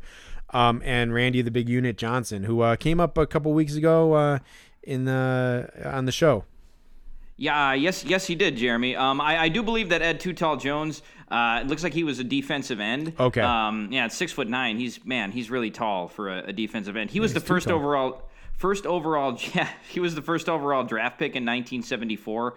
Um, uh, so yeah, he was uh, he was drafted really high. And then yeah, we, you have uh, you have Randy Johnson, the big unit. This is a tough one, Jeremy. I, I do think Too Tall Jones is a, is a great name. I like nicknames like that. Yeah. Um, but the big unit is just so bizarre uh, to me that I like it, and just the origin of the nickname to me is, is so weird too, because uh, like like allegedly, uh, like Tim Raines was like running sprints during a spring training or a pregame practice, whatever, and he ran into Randy Johnson and he said, "Oh, you're a big unit." Um, I'm like, who who uses who refers to another person as a unit? Uh, Yeah. that's very weird. So I, I think for this one, even though Too Tall Jones is a, a great nickname, I think I'm going to have to go with the big unit. Well, Jack, I see. I, I don't think I can bend on this one, man. I I I, I love the, the nickname Ed Too Tall Jones too much. I mean, it was on it was on his on, his football cards. Like they actually would put like the quotation marks to Ed quotation marks Too Tall Jones. Uh, I mean, big unit is classic. This is this is, is a really tough matchup. Um, and uh, yeah, I just um, I don't know. I think I gotta go Ed Too Tall Jones, and like I don't, you know, I'm not sure. Like, uh, All all right, Jeremy. Yeah, I mean, I actually re- I really like Too Tall Jones as well. It was a tough. Uh, I mean, it was a tough call for me. Like I said, I like the like the uh, the alliteration of the name. Um, it's just it's it's got a it's got a real nice ring to it, especially because his last name is such a short, common name. yeah, uh, right. Ed uh, Jones, it- like even the first name Ed Jones. It's like they you need some spice to that. So there you go. Right. Um, yeah, and you know the, the nickname was very appropriate too. I mean, how many football players are six nine? Um, Yeah. Yeah. So let's uh, let's go with it, Jeremy. Too tall Jones. it's beats I also the big unit. I also like that it's like it's almost like it's it's not necessarily derogatory, but it's like it's like uh derisive or something. It's like, man, you're too tall, dude. It's like you know, it's like and it's like his nickname and he he kept it. It's like it would it would be like it would be like Jeremy talks too much Dionisio or something. It's like, all right, cool, that's my nickname. It's like it doesn't have to be, but it is. Okay, I'm sticking with it. All right, so so there you go. He's gonna move on. Um, so th- and it's gonna create another uh, interesting matchup. Uh, but that was you know the uh the the matchup of uh, freakishly big things, I would say. Um, and now uh, we have another uh, matchup uh, coming up uh, for Ed Too Tall Jones in the next round. Uh, but but moving right along, um, we have um, we have the food matchup. I would say, Jack, uh, the the kitchen time matchup uh, between uh, William the Refrigerator Perry and Alfredo the Big Pasta Simon. Ooh, okay. Um, you know, Jeremy, I, I think that the refrigerator, uh, that's like one of the classic uh, nicknames in all of all of sports, but definitely in all of football. Yep. Um, and you can't even people don't even say William Perry. Right. Like you know, if you if you said if you said to somebody, you know, hey, did you uh, you know, did you like William Perry when when he was a player? You'd say who? You'd say, oh, William William the Refrigerator Perry. Like that's that's one of those guys who the nickname literally became part of his name. I mean, you mentioned Too Tall Jones, like they would put that on on his football card. Like William William Perry might have might as well have changed his middle name to the refrigerator because Yeah. that's just how that's just how you know closely tied he was with that nickname. Yeah, absolutely. He had a damn GI Joe of him. Um, I think at some point the Sergeant Slaughter and Refrigerator Perry got involved with GI Joe somehow, and like you could mail away for a Refrigerator Perry GI Joe figure. Um, so uh, yeah, I mean the guy, the guy rose to national prominence um, with that name, and like it's just funny. It's like it's not even like a name that rolls off the tongue. Like Refrigerator is like like refrigerator like it's, it's a five syllable word like um and uh but like it's it's perfect and like he was like just larger than life like uh it's just funny again a, a kind of a kind of like a, a, a not glamorous nickname like the guy was like as big of, as a refrigerator um but uh but but you know it stuck with him um yeah big pasta like so alfredo simon like alfredo pasta like uh, it's very funny. Um, it's a great name, honestly. Oh, yeah. Yeah, it's really tough. This tournament is really tough. These are such good matchups. Like Big Pasta could be in the finals of any tournament. Um, but uh, but yeah, Jack. This is the best of the best, though, Jeremy. yeah, absolutely, absolutely. Um, and so so yeah, I had to go refrigerator Perry, Jack. Yeah, same here. Um, uh, as much as I like Big Pasta, and we, uh, th- it, his nickname was brought up on a previous Yes. podcast, and we and we laughed and laughed about it. We had it to- is a very We had to fact nickname. check it. We had to fact check it because I'm Yeah. like, I think that's his nickname, and we looked it up, and sure enough, it, it is, which is cool. Um, but uh, but yeah, th- this is it was a tough matchup for him for sure. But yeah, not nearly as famous as Refrigerator. So I agree, he should move on as well. Jeremy, before we go to the next matchup, did you ever play with GI Joes when you were a kid? Yeah, absolutely. Yeah, I had some GI Joes. Um, I loved watching the cartoon when it was on the Bozo show. Um, but yeah, I was I was a big fan. I, you know, I could never find like, I, I I don't I don't remember it well enough to know the the names of the guys. Like, but like the the like the bad guy. Like what was Destro? Was that the name or was that the name the name of the bad guys? I can't remember, but like the guy with like the face mask face, like he didn't have a face, he just had like a shield over his face. Like that guy, like Yeah, I could never find his toy, and like it it it killed me because like I felt like I never had like the full set because I couldn't ever find that guy. Well, I, I think he, yeah, he was like the most popular one too, and I, I think he was he was he just like he wore all black. Is that right too? Um, was he Uh, yeah. the guy that wore all black? Yeah, Um, I'm looking like it. He has like kind of like a weird silvery face or something. Or well, oh, I mean, uh, that's who Destro was. Um, yeah, I I I'll have to look to see like because there was Cobra Commander. Like it was kind of cool. They had like different bad guys. Like one bad guy would get defeated, I think, and then like another guy would pop up and stuff. It was it was pretty cool. I have to say. Yeah, GI Joe was pretty cool, man. They all they and they the vehicles they had too were super cool. Like the action figures were cool, but like the vehicles were like uh, were awesome. I remember I never I don't think I had it. Maybe I did, but like they had the GI Joe General, which was yeah. just this huge this huge like tank. Uh, I never had it, but they had the aircraft carrier, which was like seven. It was like a seven foot toy, uh, which is awesome. I mean, they still sell them at like if you go to a Comic Con, like there'll be like a, a toy dealer, they'll sell them for like you know fifteen hundred dollars or something like that. But it's super cool. GI Joe was like uh, a little bit like I had GI Joes and I played with them, but like they were, it was kind of starting to fade away as like in, the early '90s and like Yeah. the Turtles became big, so that's more what I played with. But yeah, I I remember GI Joe. I, I do not remember the refrigerator having a, an action figure though, but that's that's pretty awesome. it was definitely something that you had to like mail away for. Um, I think I think the guy that I'm talking about is Cobra Commander. I think that was just he was just simply Cobra Commander. Um, but uh, yeah, Cobra was like the whole legion of the bad guys, and there was there was Destro, uh, and then Cobra Commander. But yeah, that's the one I could like never get that toy, and it's like you know, you never, I could never have them like fight like the the top guy because I just didn't have the fucking toy. So, so there you go. Um, I also one time, Jack, I had a uh, GI Joe uh figure. You know how? Do you remember how you could stick like the backpack? They had like that little hole in the back with a, and then a backpack with a with a peg on it, and you would stick it in the guy's back or whatever. Yeah, oh yeah, I remember you can you, you could move them all around and stuff too. They would like bend it. You could bend the guys Yeah. in half, and there was like a, a piece of black cord in them. yeah, Yes. yeah, I, I remember that. Yeah, Well, there you go. Like to, to to giving a little foreshadowing. So one time I had one of those toys. I forget who it was, but I stuck like that thing in the back. And if you looked inside the peg, there was like a little screw, I think, so you could like actually dissect the guy. But I took the back. I get the. I had the backpack was like stuck in this in this hole, and I like I couldn't get it out, and I was like pulling and pulling and tugging and pulling, and I finally like yanked it out, and like the GI Joe guy exploded. Like his like arms blew, flew off and his head flew off and his legs flew off, and I'm like, Jesus, this is crazy. Um, Yeah, you remember that shit, right? Yes, Uh, yeah. When you were a kid, one time I, I had a Babar, the elephant stuffed animal, when I was a kid, and one time I took him by his trunk and I just started swinging him around, and his fucking his body flew off, and all I had was his head, like with the was I was holding the trunk. I was like six years old. It freaked me out. Like I just like it made me cry.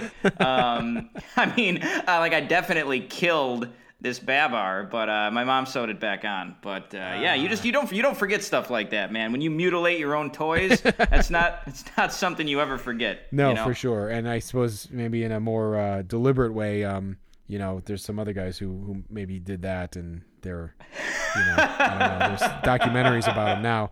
But, um, but yeah. So anyway, um, but yeah, so the refrigerator Perry moves on. Um, All right, all right. Um, our next matchup is Big Game Timmy Jim slash The Freak um, uh, versus Megatron. Yeah. Uh, Tim, Tim Lincecum versus uh, Calvin Johnson, right? Was his name? Indeed, yeah, yeah, yeah. Yeah, Um, so- retired retired early uh, Yeah. in 2016. He's only 35. Only 35 now, I think. that's so crazy. He, uh, yeah, yeah, yeah. One of the greatest receivers of all time. But Jeremy, I uh, uh, I'm gonna have to say I'm gonna have to go with with Big Game Timmy Jim slash the Freak. And I feel like he even had more nicknames than that. These Yeah. are just the two that we that we have here. But that's a that's a great uh, that's a great nickname. Uh, you know, for Yeah. Tim Lincecum. Yeah, for sure, and it's it's one of those weird things. So that it came up on the uh, baseball commercials uh, episode, uh, you know, some months ago, um, and I think that, that that nickname was born in that ESPN commercial, Big Game Timmy Jim, uh, and I think Kenny Mayne is the one who says it, um, or maybe it's Karl Ravech. Uh, but like, I mean, yeah, that's it's a hilarious name, and and in the short list, Big Game Timmy Jim definitely beat out James Shields to, to make it to the tournament. Um, maybe you know a little asterisk here because he's got he was the freak also, and he's so he's got two nicknames, so that maybe gives him a little bit of an advantage. Um, but this matchup, I you know I was thinking like they're just like kind of freaks of nature, like like Megatron. I mean, here we go. I think that's is that a that's isn't that another uh, that's a That's- Transformers reference. Yeah, Transformers. But I mean, I I always uh, uh, apparently uh, he one of his teammates nicknamed him that because his hands, like his big hands, Calvin Johnson's big hands, looked like Megatron's hands. Um, but I mean, in general, though, it just it seems like an appropriate nickname just because when you looked at Calvin Johnson, he was just this like six five dude who was just like he was built like a transformer. Exactly, yeah. Um, and he could he could fly like one too. Like he he could jump up and fucking catch like any pass in triple coverage. Um, so it uh, it just seemed like a, like an appropriate nickname for him, and it was a good nickname. But uh, I don't I don't think it's as good as as Big Game Timmy Jim. Yeah, yeah, agreed, agreed. Um, so uh, yeah, a couple of freaks of nature there, and, and the freak moves on uh, to to the next round. Um, so so okay, so we have uh, we have our eight matchups uh, set up here. Um, um, so I think um, I guess we can kind of run down from the top of the list or whatever, uh, and just kind Yeah, of keep yeah, this yeah. moving along. So Uh, absolutely, Jeremy. Um, so the first the first one we have, uh, it's going to be Nails. We already decided on Nails, and uh, Lenny Dykstra is facing off against Oil Can Boyd. Yeah, Dennis Oil Can Boyd. Um, this is uh this is a, a, a, a tough matchup here for for Lenny Dykstra. Um, uh, Oil Can Boyd is just like I, it's it's like I I can't I can't like it's hard to compete against it. I mean like so unique.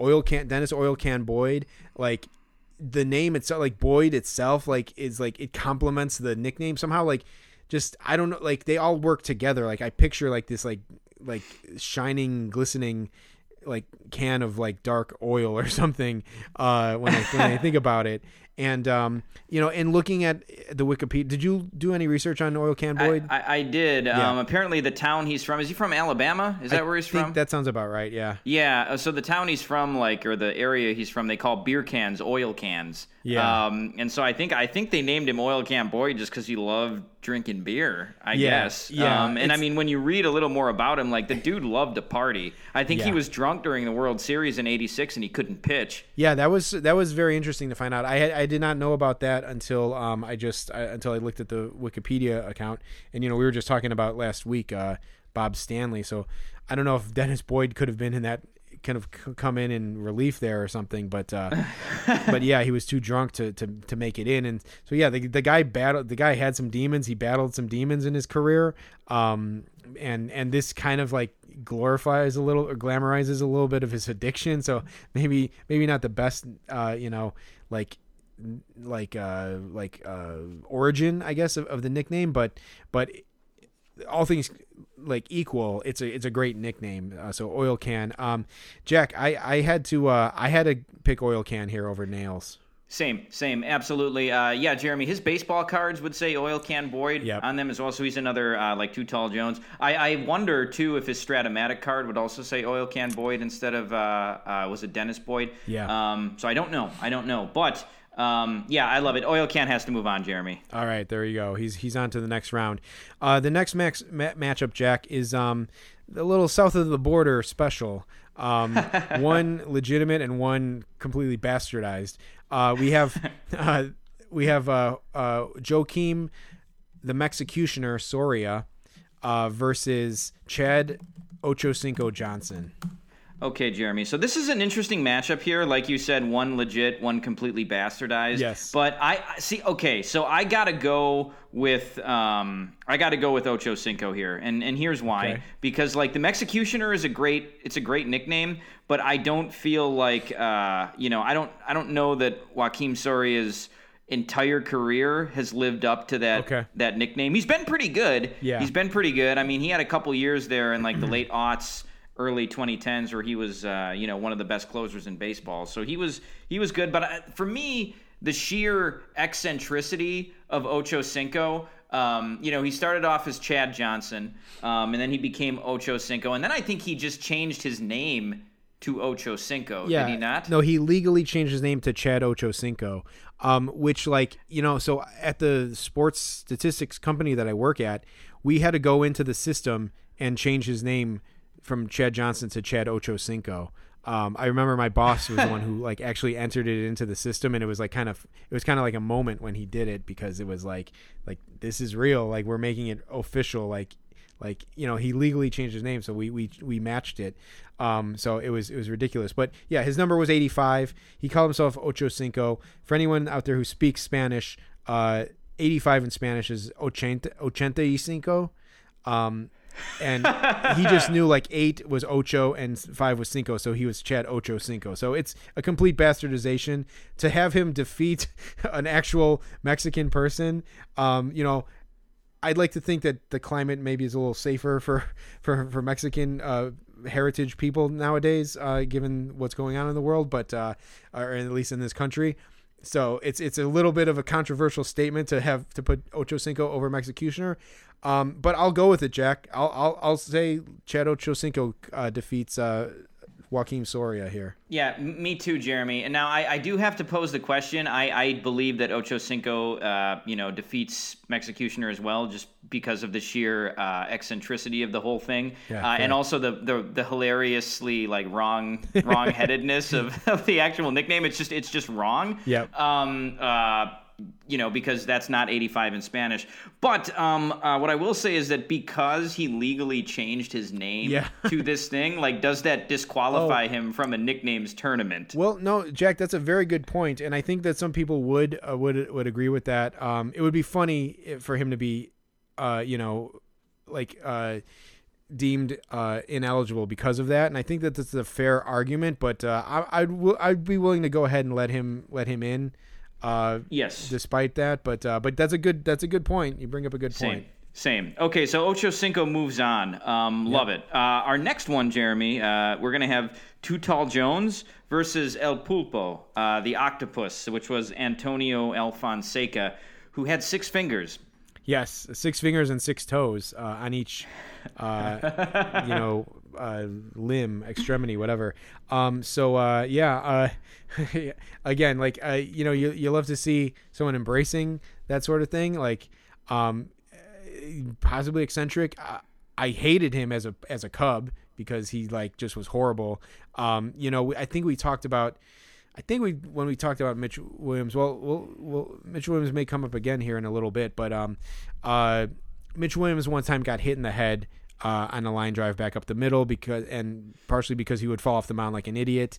Um, uh, and I hated Antonio Alfonseca as a Cub. And one time he got hit, he got drilled right in the ass with a liner up the middle, and he fell. he hit the ground like like a like a ton of like a sack of potatoes directly on his ass, and he was like holding his ass, and it was the it was one of those gratifying moments. Um, it's like when Stilwell gets hit with the the glove in in Little League in uh, in uh, a league of their own, and you know Tom Tom Hanks says we're gonna win, we're gonna win. Um, so uh, it's kind of like that sort of thing that that Schadenfreude. Um, but uh, but yeah, like still a great nickname and a great origin for the nickname because the guy has extra digits on his on his body, which is you know taking a an an odd uh situation and turning it into a, a, a net positive, I would say. So um so yeah, it's a great great uh candidate for this tournament. Um, but but Jack, you know, I like I said, I really do love the Ed Tall. I have to say, I really do love the Ed Tall Jones nickname, Jack. So I I have him going over uh, the octopus here. Sure, um, and that that's fine with me, Jeremy. Um, and again, I think that Too Tall Jones was just like it was a more famous nickname than El Pulpo. Um, uh, that's a pretty that's a pretty deep cut, uh, even if you're a baseball fan. Yeah. Um, but I, I, you know, it is a hilarious nickname, and yeah, kudos to Antonio Alfonseca for embracing it and having a sense of humor about it. Yeah. Um, uh, you know, you know, one thing I was wondering, Jeremy, how long would it take if you if you like met some some guy with six fingers and he didn't tell you he had six fingers? How long would it take you?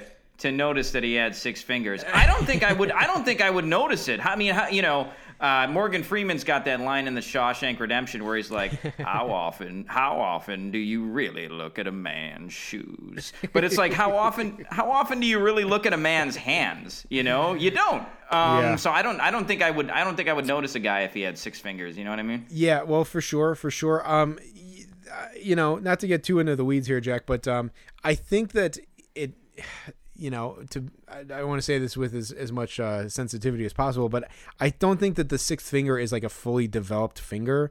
I think it may be like a bit of little of a a nub. That doesn't seem Sure. that seems like about the least correct way I could have put that, but I, I went there anyway.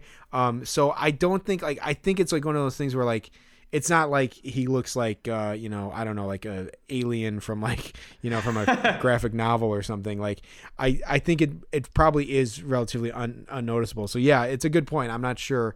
I'm not sure. I I there's you think there's got to be pictures somewhere, but I've never happened to look it up. So uh, so yeah, I probably probably would be kind of less noticeable. Certainly the the toe is one. Uh, you know, I, I don't know if we'd be in a situation where I would see his his bare toes. So so yeah, so for sure, maybe a little unnoticeable. But uh, regardless, uh, Too Tall Jones moves on. Uh, right. Next, we have we have the bus. We have Jerome Bettis versus the toy cannon, Jimmy Wynn. Yeah. Um, yeah, these are two great nicknames, Jeremy. What do you think?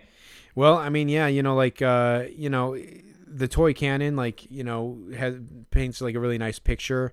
Um, I was never super familiar with Jimmy Wynn's career. I feel like I maybe he's come up like in years like through seeing like an old baseball card or something, but I was never super familiar with him. Uh, love the nickname though, um, and uh, the bus is is a great nickname in the same. It's kind of falls in the same vein as Refrigerator Perry, but not as good of a. You know, doesn't really capture it as as well. It's still a great nickname, and Bettis was a great uh, player. Um, but uh, but yeah, I had just for sheer like originality, I I had the toy cannon. Yeah, absolutely, Jeremy. So I, I, I, like the bus a lot too. Um, I and I feel like when you look at Jerome Bettis, uh, I don't know exactly what his measurements are, but I just remember watching him as a kid. He was really big, kind of right when I first got into football, and yeah. he just seemed like this big, this running back who was bigger than any other running back who would just like barrel over guys. Yeah. Um, He's short, so I always squat like, dude, like just yeah, and would just barrel into people. It was pretty fun yeah, to watch. I think he was number 36 too, if I if I'm not mistaken. Um, although that was, I mean, that was so long ago. But I liked it. But yeah, I like uh, Jimmy Wynn, uh, the toy cannon. Just to talk about Jimmy Wynn a little bit. Yeah. Uh, he actually he he's kind of a forgotten guy. He's kind of a name from the past at this point. Um, uh, there's some, some people who think maybe he should be at, at, least have a case for the Hall of Fame or like at least be in the Hall of the Very Good. Um, he's uh, he died. Yeah, he died earlier this year. He died less than a year ago. Um, he was a little guy. He was only 5'10", 160 pounds, but he would hit these mammoth home runs. Um, uh, like 500 foot home runs. He play, He also played a lot of his career in the Astrodome too, which was just like a, a where hitters went to die. Um, he would also he would also walk a lot. He there was one season in 1969 when he walked 148 times. Uh, so there were uh, I'm looking here there were uh, five seasons where he drew more than 100 walks. So he would walk a ton. He would hit a ton of home runs despite being a little guy. Uh, and he made uh, he made three All Star teams as well. But uh, yeah, that toy cannon nickname kind of sums him up good because he was just this little guy who would hit these explosive home runs. Um, so yeah, that's one of my favorite baseball nicknames. So I think he's moving on too. Yeah, definitely. Like keeping that in, in mind, like that characterization. Characterization, uh, I love it. So definitely, he's he's moving on for me. Okay, so for our next matchup, we have Billy White Shoes Johnson versus Refrigerator Perry. Yeah, I mean, uh, again, like just such a such a great uh, nickname, Billy White Shoes Johnson. Um, uh, I mean, just the fact, yeah, Billy and and uh, as a first name is is like it just uh, complements the whole thing really well.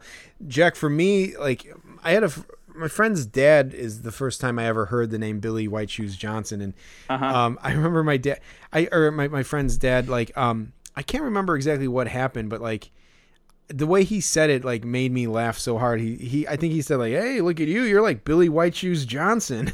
like and uh and I was just like, "What?" And he's like, "You guys ever hear of him?" And like, you know, he told us about him and stuff and I don't know. It just I have such great memories of hearing that name for the first time and just it's just so funny. Um uh, of a nickname. And and then like when you kind of go in and you kind of like learn about this guy a little bit like he just seemed like a really cool like funny fun guy. And like he they say like he was maybe one of the first guys to like start like end zone dance celebrations. Yeah yeah he would do the chicken dance. Yeah yeah. I like i you know when you picture kind of like that that classic touchdown celebration like i i'm i'm uh harken i harken back to um on the Cosby Show when when Rudy uh like like played football. She was on like her football team. Um oh man, I can't remember now what she what what her nickname was, but she she would like score. She was like a like an amazing like running back in the show, and they would show her, and she would like get the uh, touchdown. She did like the dance, and it was like the Billy White Shoes Johnson dance. So it's it's classic.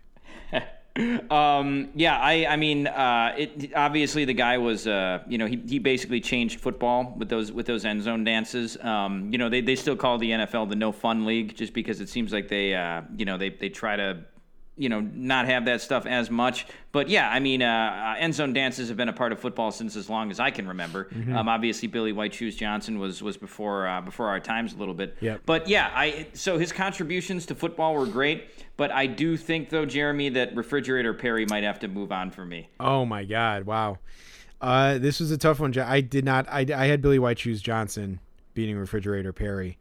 Um, man, you know, I'm trying to like do a give and take here. Well, t- uh, t- no, I'll tell you what, Jeremy. I, you know, uh, we can do one of those. Yeah, I might, I might. I'm not too passionate about this one though. Okay, okay. So there might be one later on in the in the road that I'm I'm pretty passionate about and might need to make my case for. Okay. So I'll I'll give you Billy White Shoes Johnson for this one. That's that's just fine. Okay, that's fair. That's that's fair. Um, all right, so yeah, I mean, again, it's it's tough. I love them both. I kind of I kind of wish they were in like separate brackets, uh, so they could you know maybe possibly like you know meet later on in the tournament. But um, uh, just you know, sometimes the, the road to the title is tough. So so yeah, um, I I had Billy White Shoes Johnson going going uh, on here, so we'll roll with that. Um, but uh, yeah, we got the next one coming up here, uh, Jack. We have Neon uh, or uh, well, Neon Dion was his nickname too, but Primetime Deion Sanders uh, versus uh, Reggie Jackson, Mr. October. Yeah. Um, so Jeremy, for this one, uh, as much as I, uh, you know, as cool as like Deion Sanders was as an athlete, like he was a two-sport guy. He played both football and baseball. Um, you know, he was obviously an electrifying player in football. He was a better football player uh, than he was than he was at baseball, but he Yeah. could still play b- both of them at a high enough level uh, to play professionally. Um, and Primetime is a great nickname, and like you said, Jeremy, he's one of those guys who just seem to collect nicknames. Yeah. Neon Dion as well. You couldn't even say Deion Sanders without saying Neon Dion. Yeah. Um, but I, Mr. October for me, I think that's like just such an awesome nickname. Like Reggie Jackson was before both of our times as a player, but like he was this larger than life guy. Um, and just like you know, he would shine in the in the biggest moments in October. Um, like Mr. October was such a famous baseball nickname that it it got like a spin-off name. Derek Jeter became Mr. November. Um, so it's it's just it's one of the legendary nicknames in all of sports. Uh, therefore, I, I had to go with Mr. October for this one. Yeah, that that's fair, Jack. Um, so yeah, I think um, it's it's classic. It's like uh, provincial. I think maybe is the right the right Yeah. term.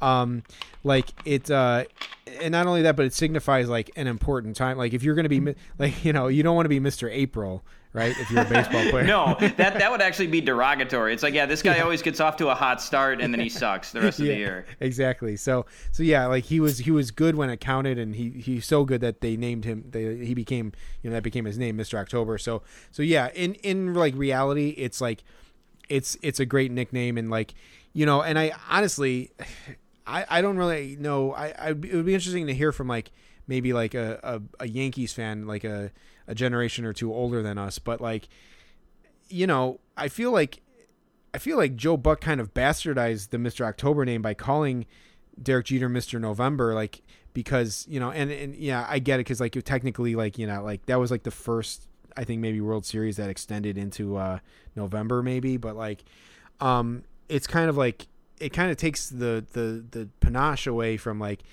uh Mr. October because like you know when you really think about it like yeah like it's like it just it it's like that was like a super high honor to to to create a nickname around um you know so you know aside from maybe like you know playgirl magazine or something i don't know but like but yeah so like yeah definitely i you know prime time is like D- sanders is cool um but like you know even the bears like appeared like like you know stumble themselves into like a prime time game every now and then and, and they suck so um so yeah so it's it, it doesn't have the same ring so mr october for sure Yeah, right. And Jeremy, uh, just you know, one one last thing you mentioned that it's like a, a provincial uh, nickname, Mister October, and that you know.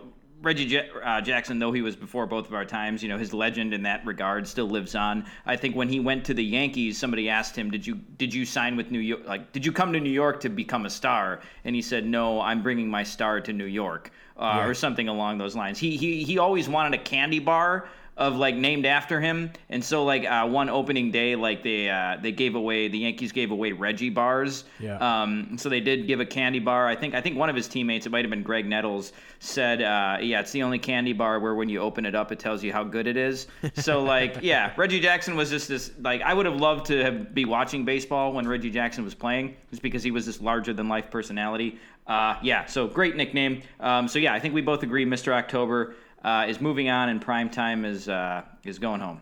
Yep. Um, next up, uh, we have Kordell Stewart slash uh, going up against another slash only because he has two nicknames here. Uh, you know, Tim Lincecum, Big Game Timmy Jim slash Okay. the Freak.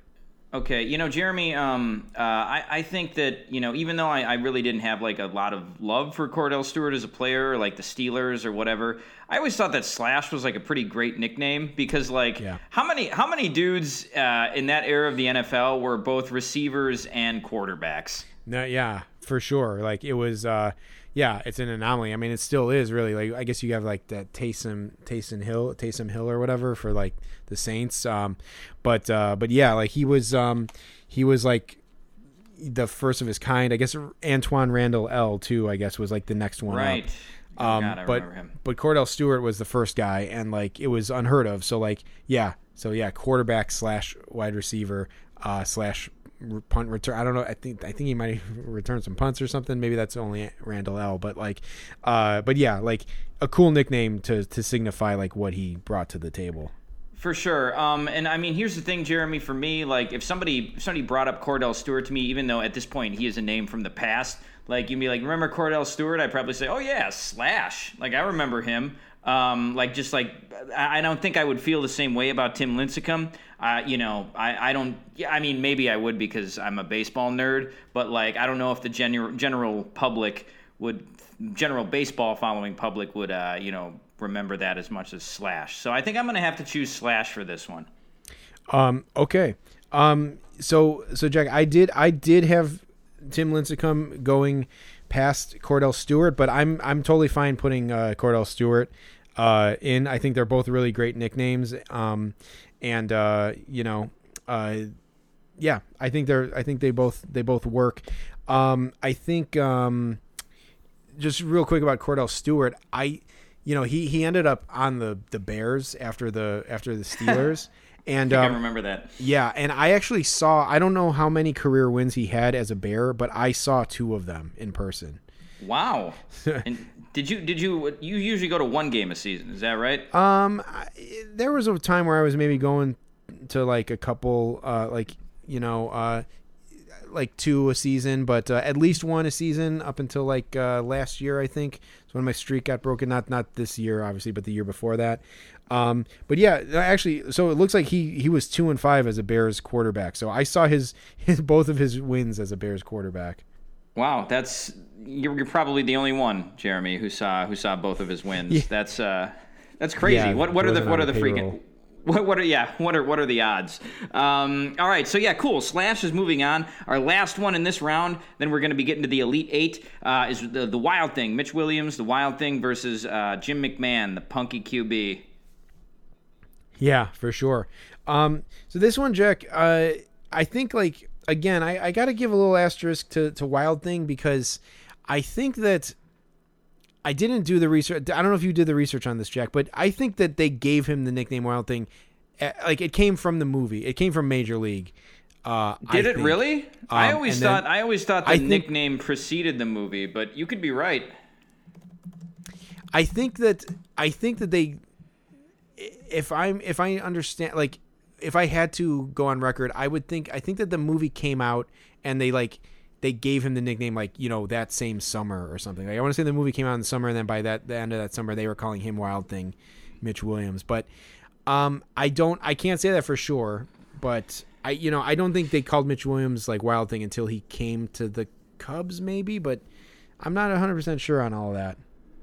Well, I will say, Jeremy, like uh, I'm willing, I'm willing to believe it. Um, and Mitch Williams is kind of a piece of shit, just based on that, uh, like that that Phillies video where him and uh, Lenny Dykstra are arguing.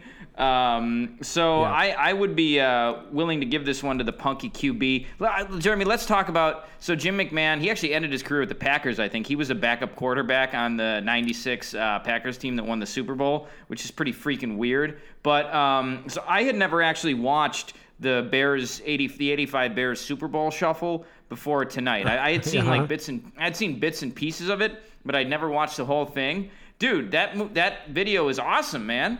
It's so it's so good. It's Yeah. such a un, it's such a unique thing. I mean, you definitely come away like knowing that uh, you know the Bears they're not here to cause any trouble. They just want to do the their Super Bowl shuffle. You know.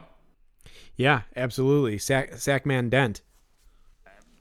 It's it's outstanding. Um, you know, you got you got guys playing uh, like a, a saxophone, but like clearly they don't know what the hell they're doing. Yeah, the I- dancing is terrible. Like it's it's not. Yes. The choreography is bad, but that's why it's good though. Yeah, absolutely. I think it's uh Steve Fuller might be playing the guitar, like the backup quarterback. Um yeah, Yeah. there's uh yeah, there's there's a lot of good stuff there.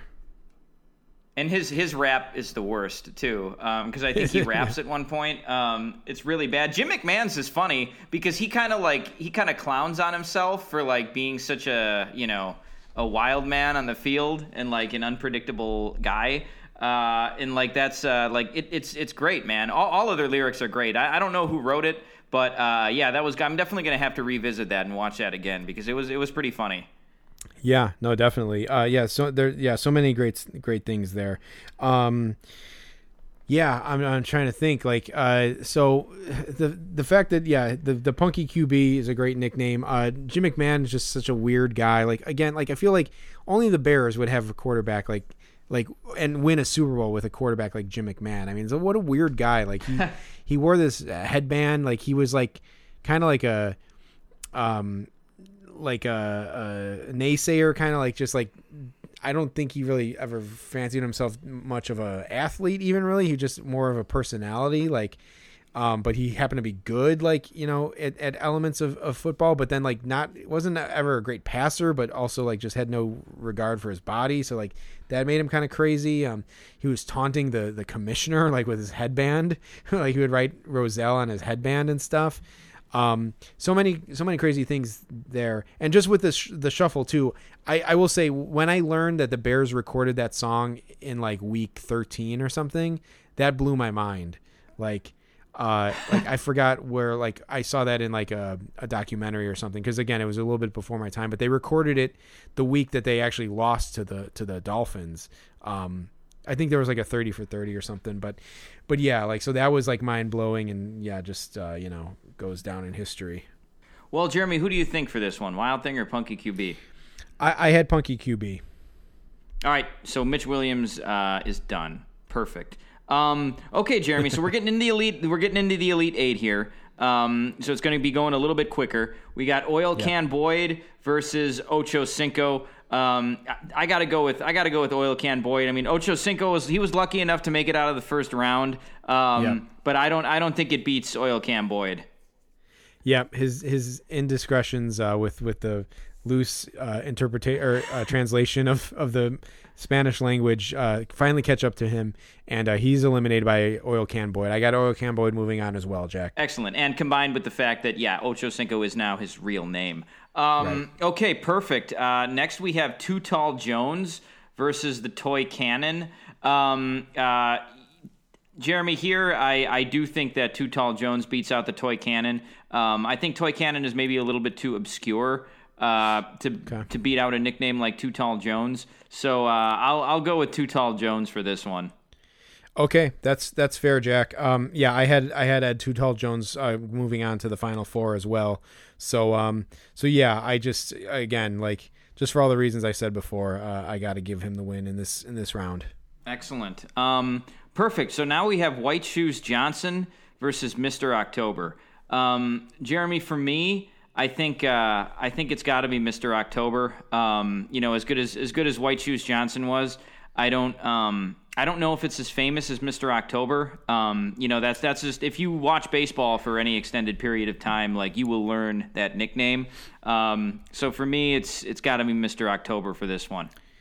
Um, okay, Jack. So this is where. So this is. Uh, for, if you go back to my little disclaimer at the beginning of the of the tournament, I think this is where I think maybe our roads diverted a little bit.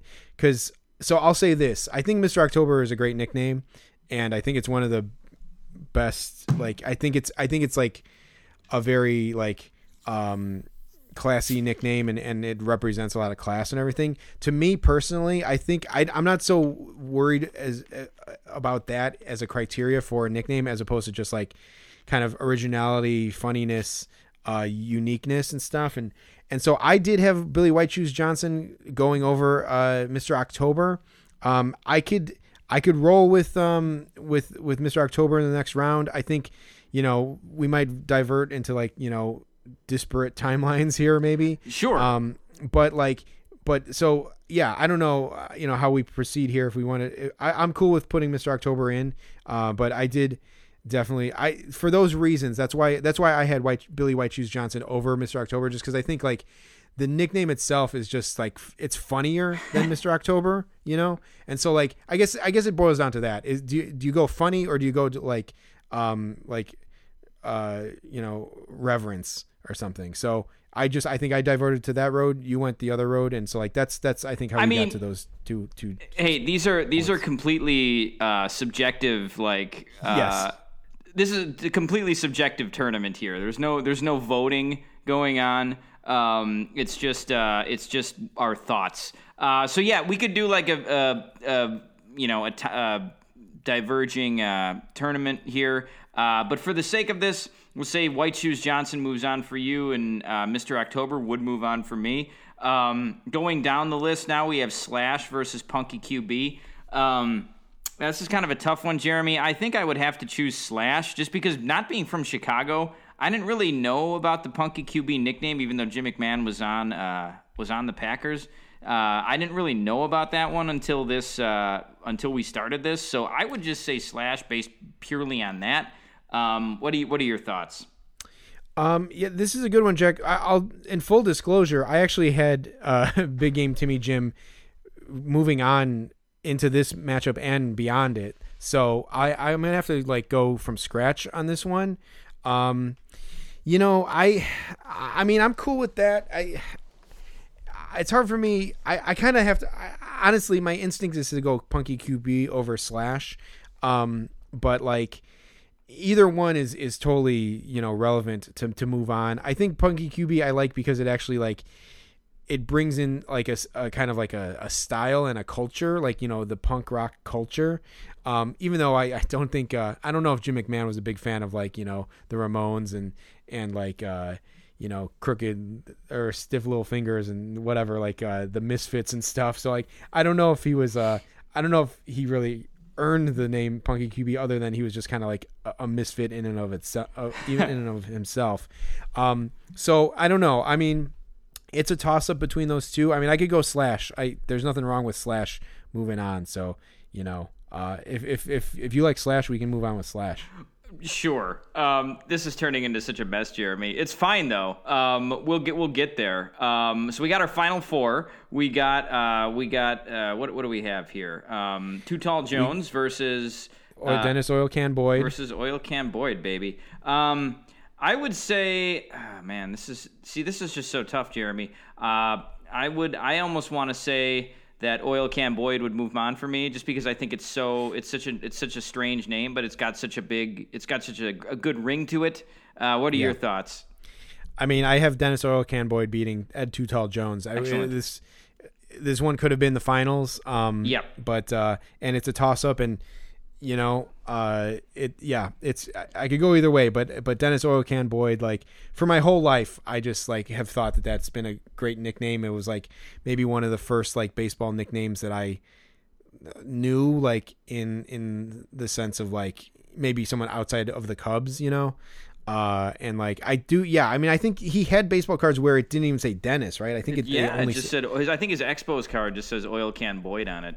Yeah, I mean that's crazy. Like imagine being like a little kid and seeing that card and, and saying like like like you know not knowing like is that his name? Like is like yeah, I mean I think like all his cards said like a majority of his cards said Oil Can Boyd in, in doing a quick uh, Google search. So I mean like yeah, it's just iconic. So that's that's that's the win- that's that's the winner of this round for me. Beautiful. The- Yeah, so the top half of this bracket actually looks pretty good. We both have Oil Can Boyd in the finals. Now, for me, Jeremy, going on to the finals for this one, um, I got to say Mr. October. It's, it seems like, were you going to say Billy White Shoes Johnson for the final if, you know, if, if he was still alive?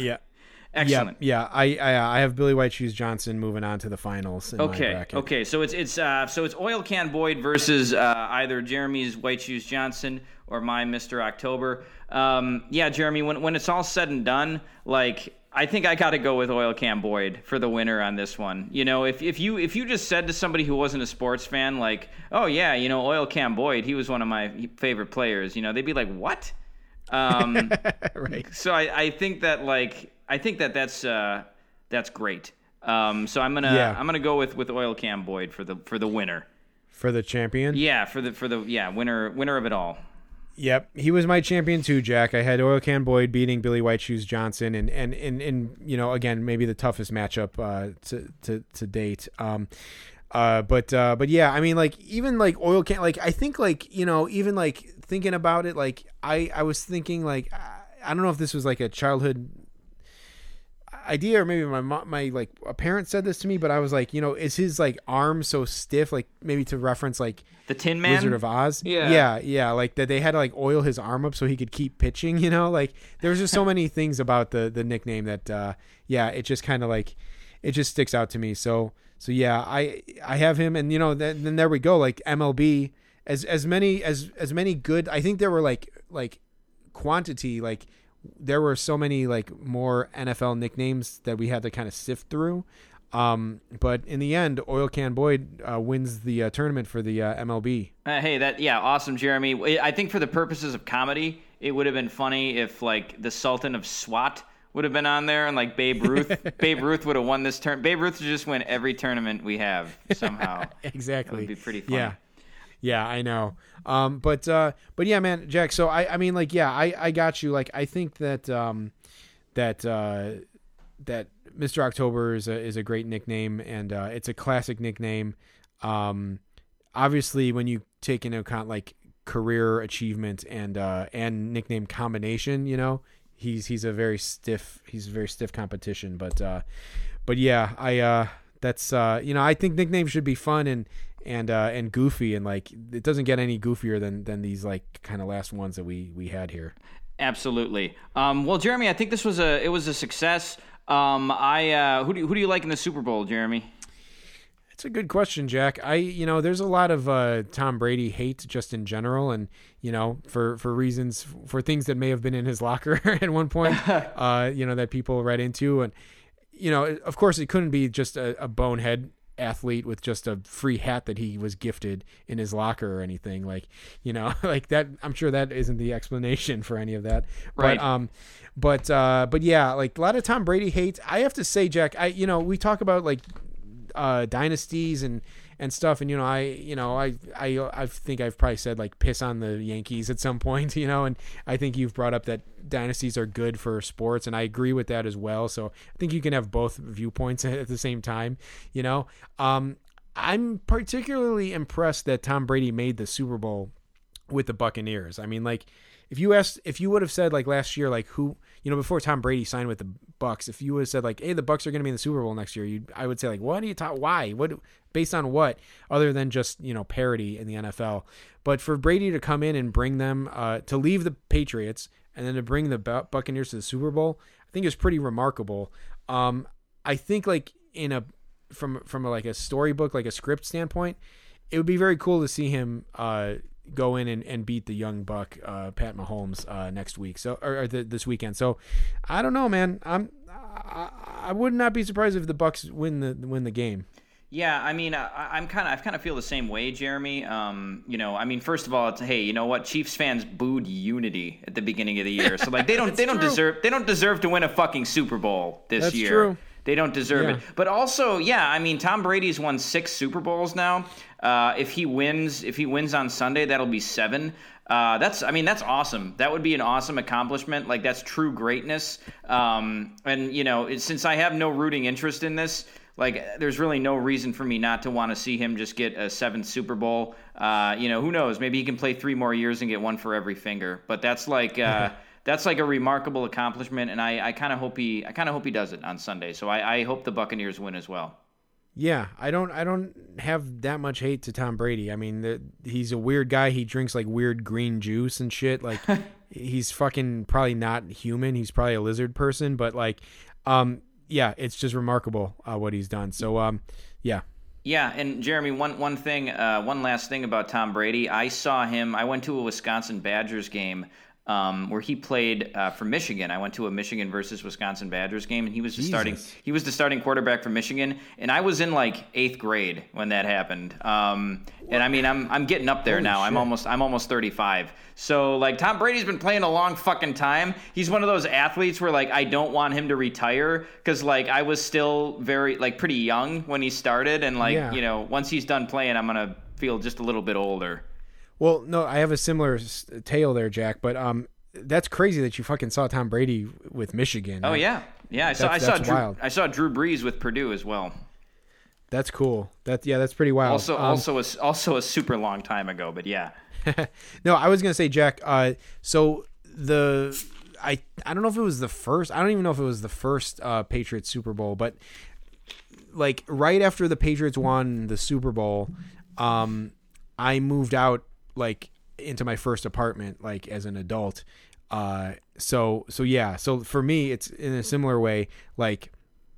Tom Brady has been winning Super Bowls since I've been like an independent adult, and uh, I'm I'm pushing forty. So um so yeah, same same kind of same deal. Uh, you know, different different bag, but like uh yeah, it would be it's it's it's crazy. Like it's a guy that I've known as my whole like adult life as like you know a dominant quarterback. So uh pretty crazy. Well, Jeremy, I think I think this wistful note is a good place to end it. yeah, for sure, and definitely the most football we've ever talked about on this podcast. So. Yeah, right. There you go. um, Awesome. Well, uh, yeah, we'll be back with a new episode next week. Um, if we're not both uh, Encino men. Um, so yeah, we'll be uh, we'll be back. we'll be back next week. Yeah. All right. So uh, for Rain Delay Theater, I'm Jeremy Dionisio. And I'm Jack Swakowski. See you later, folks.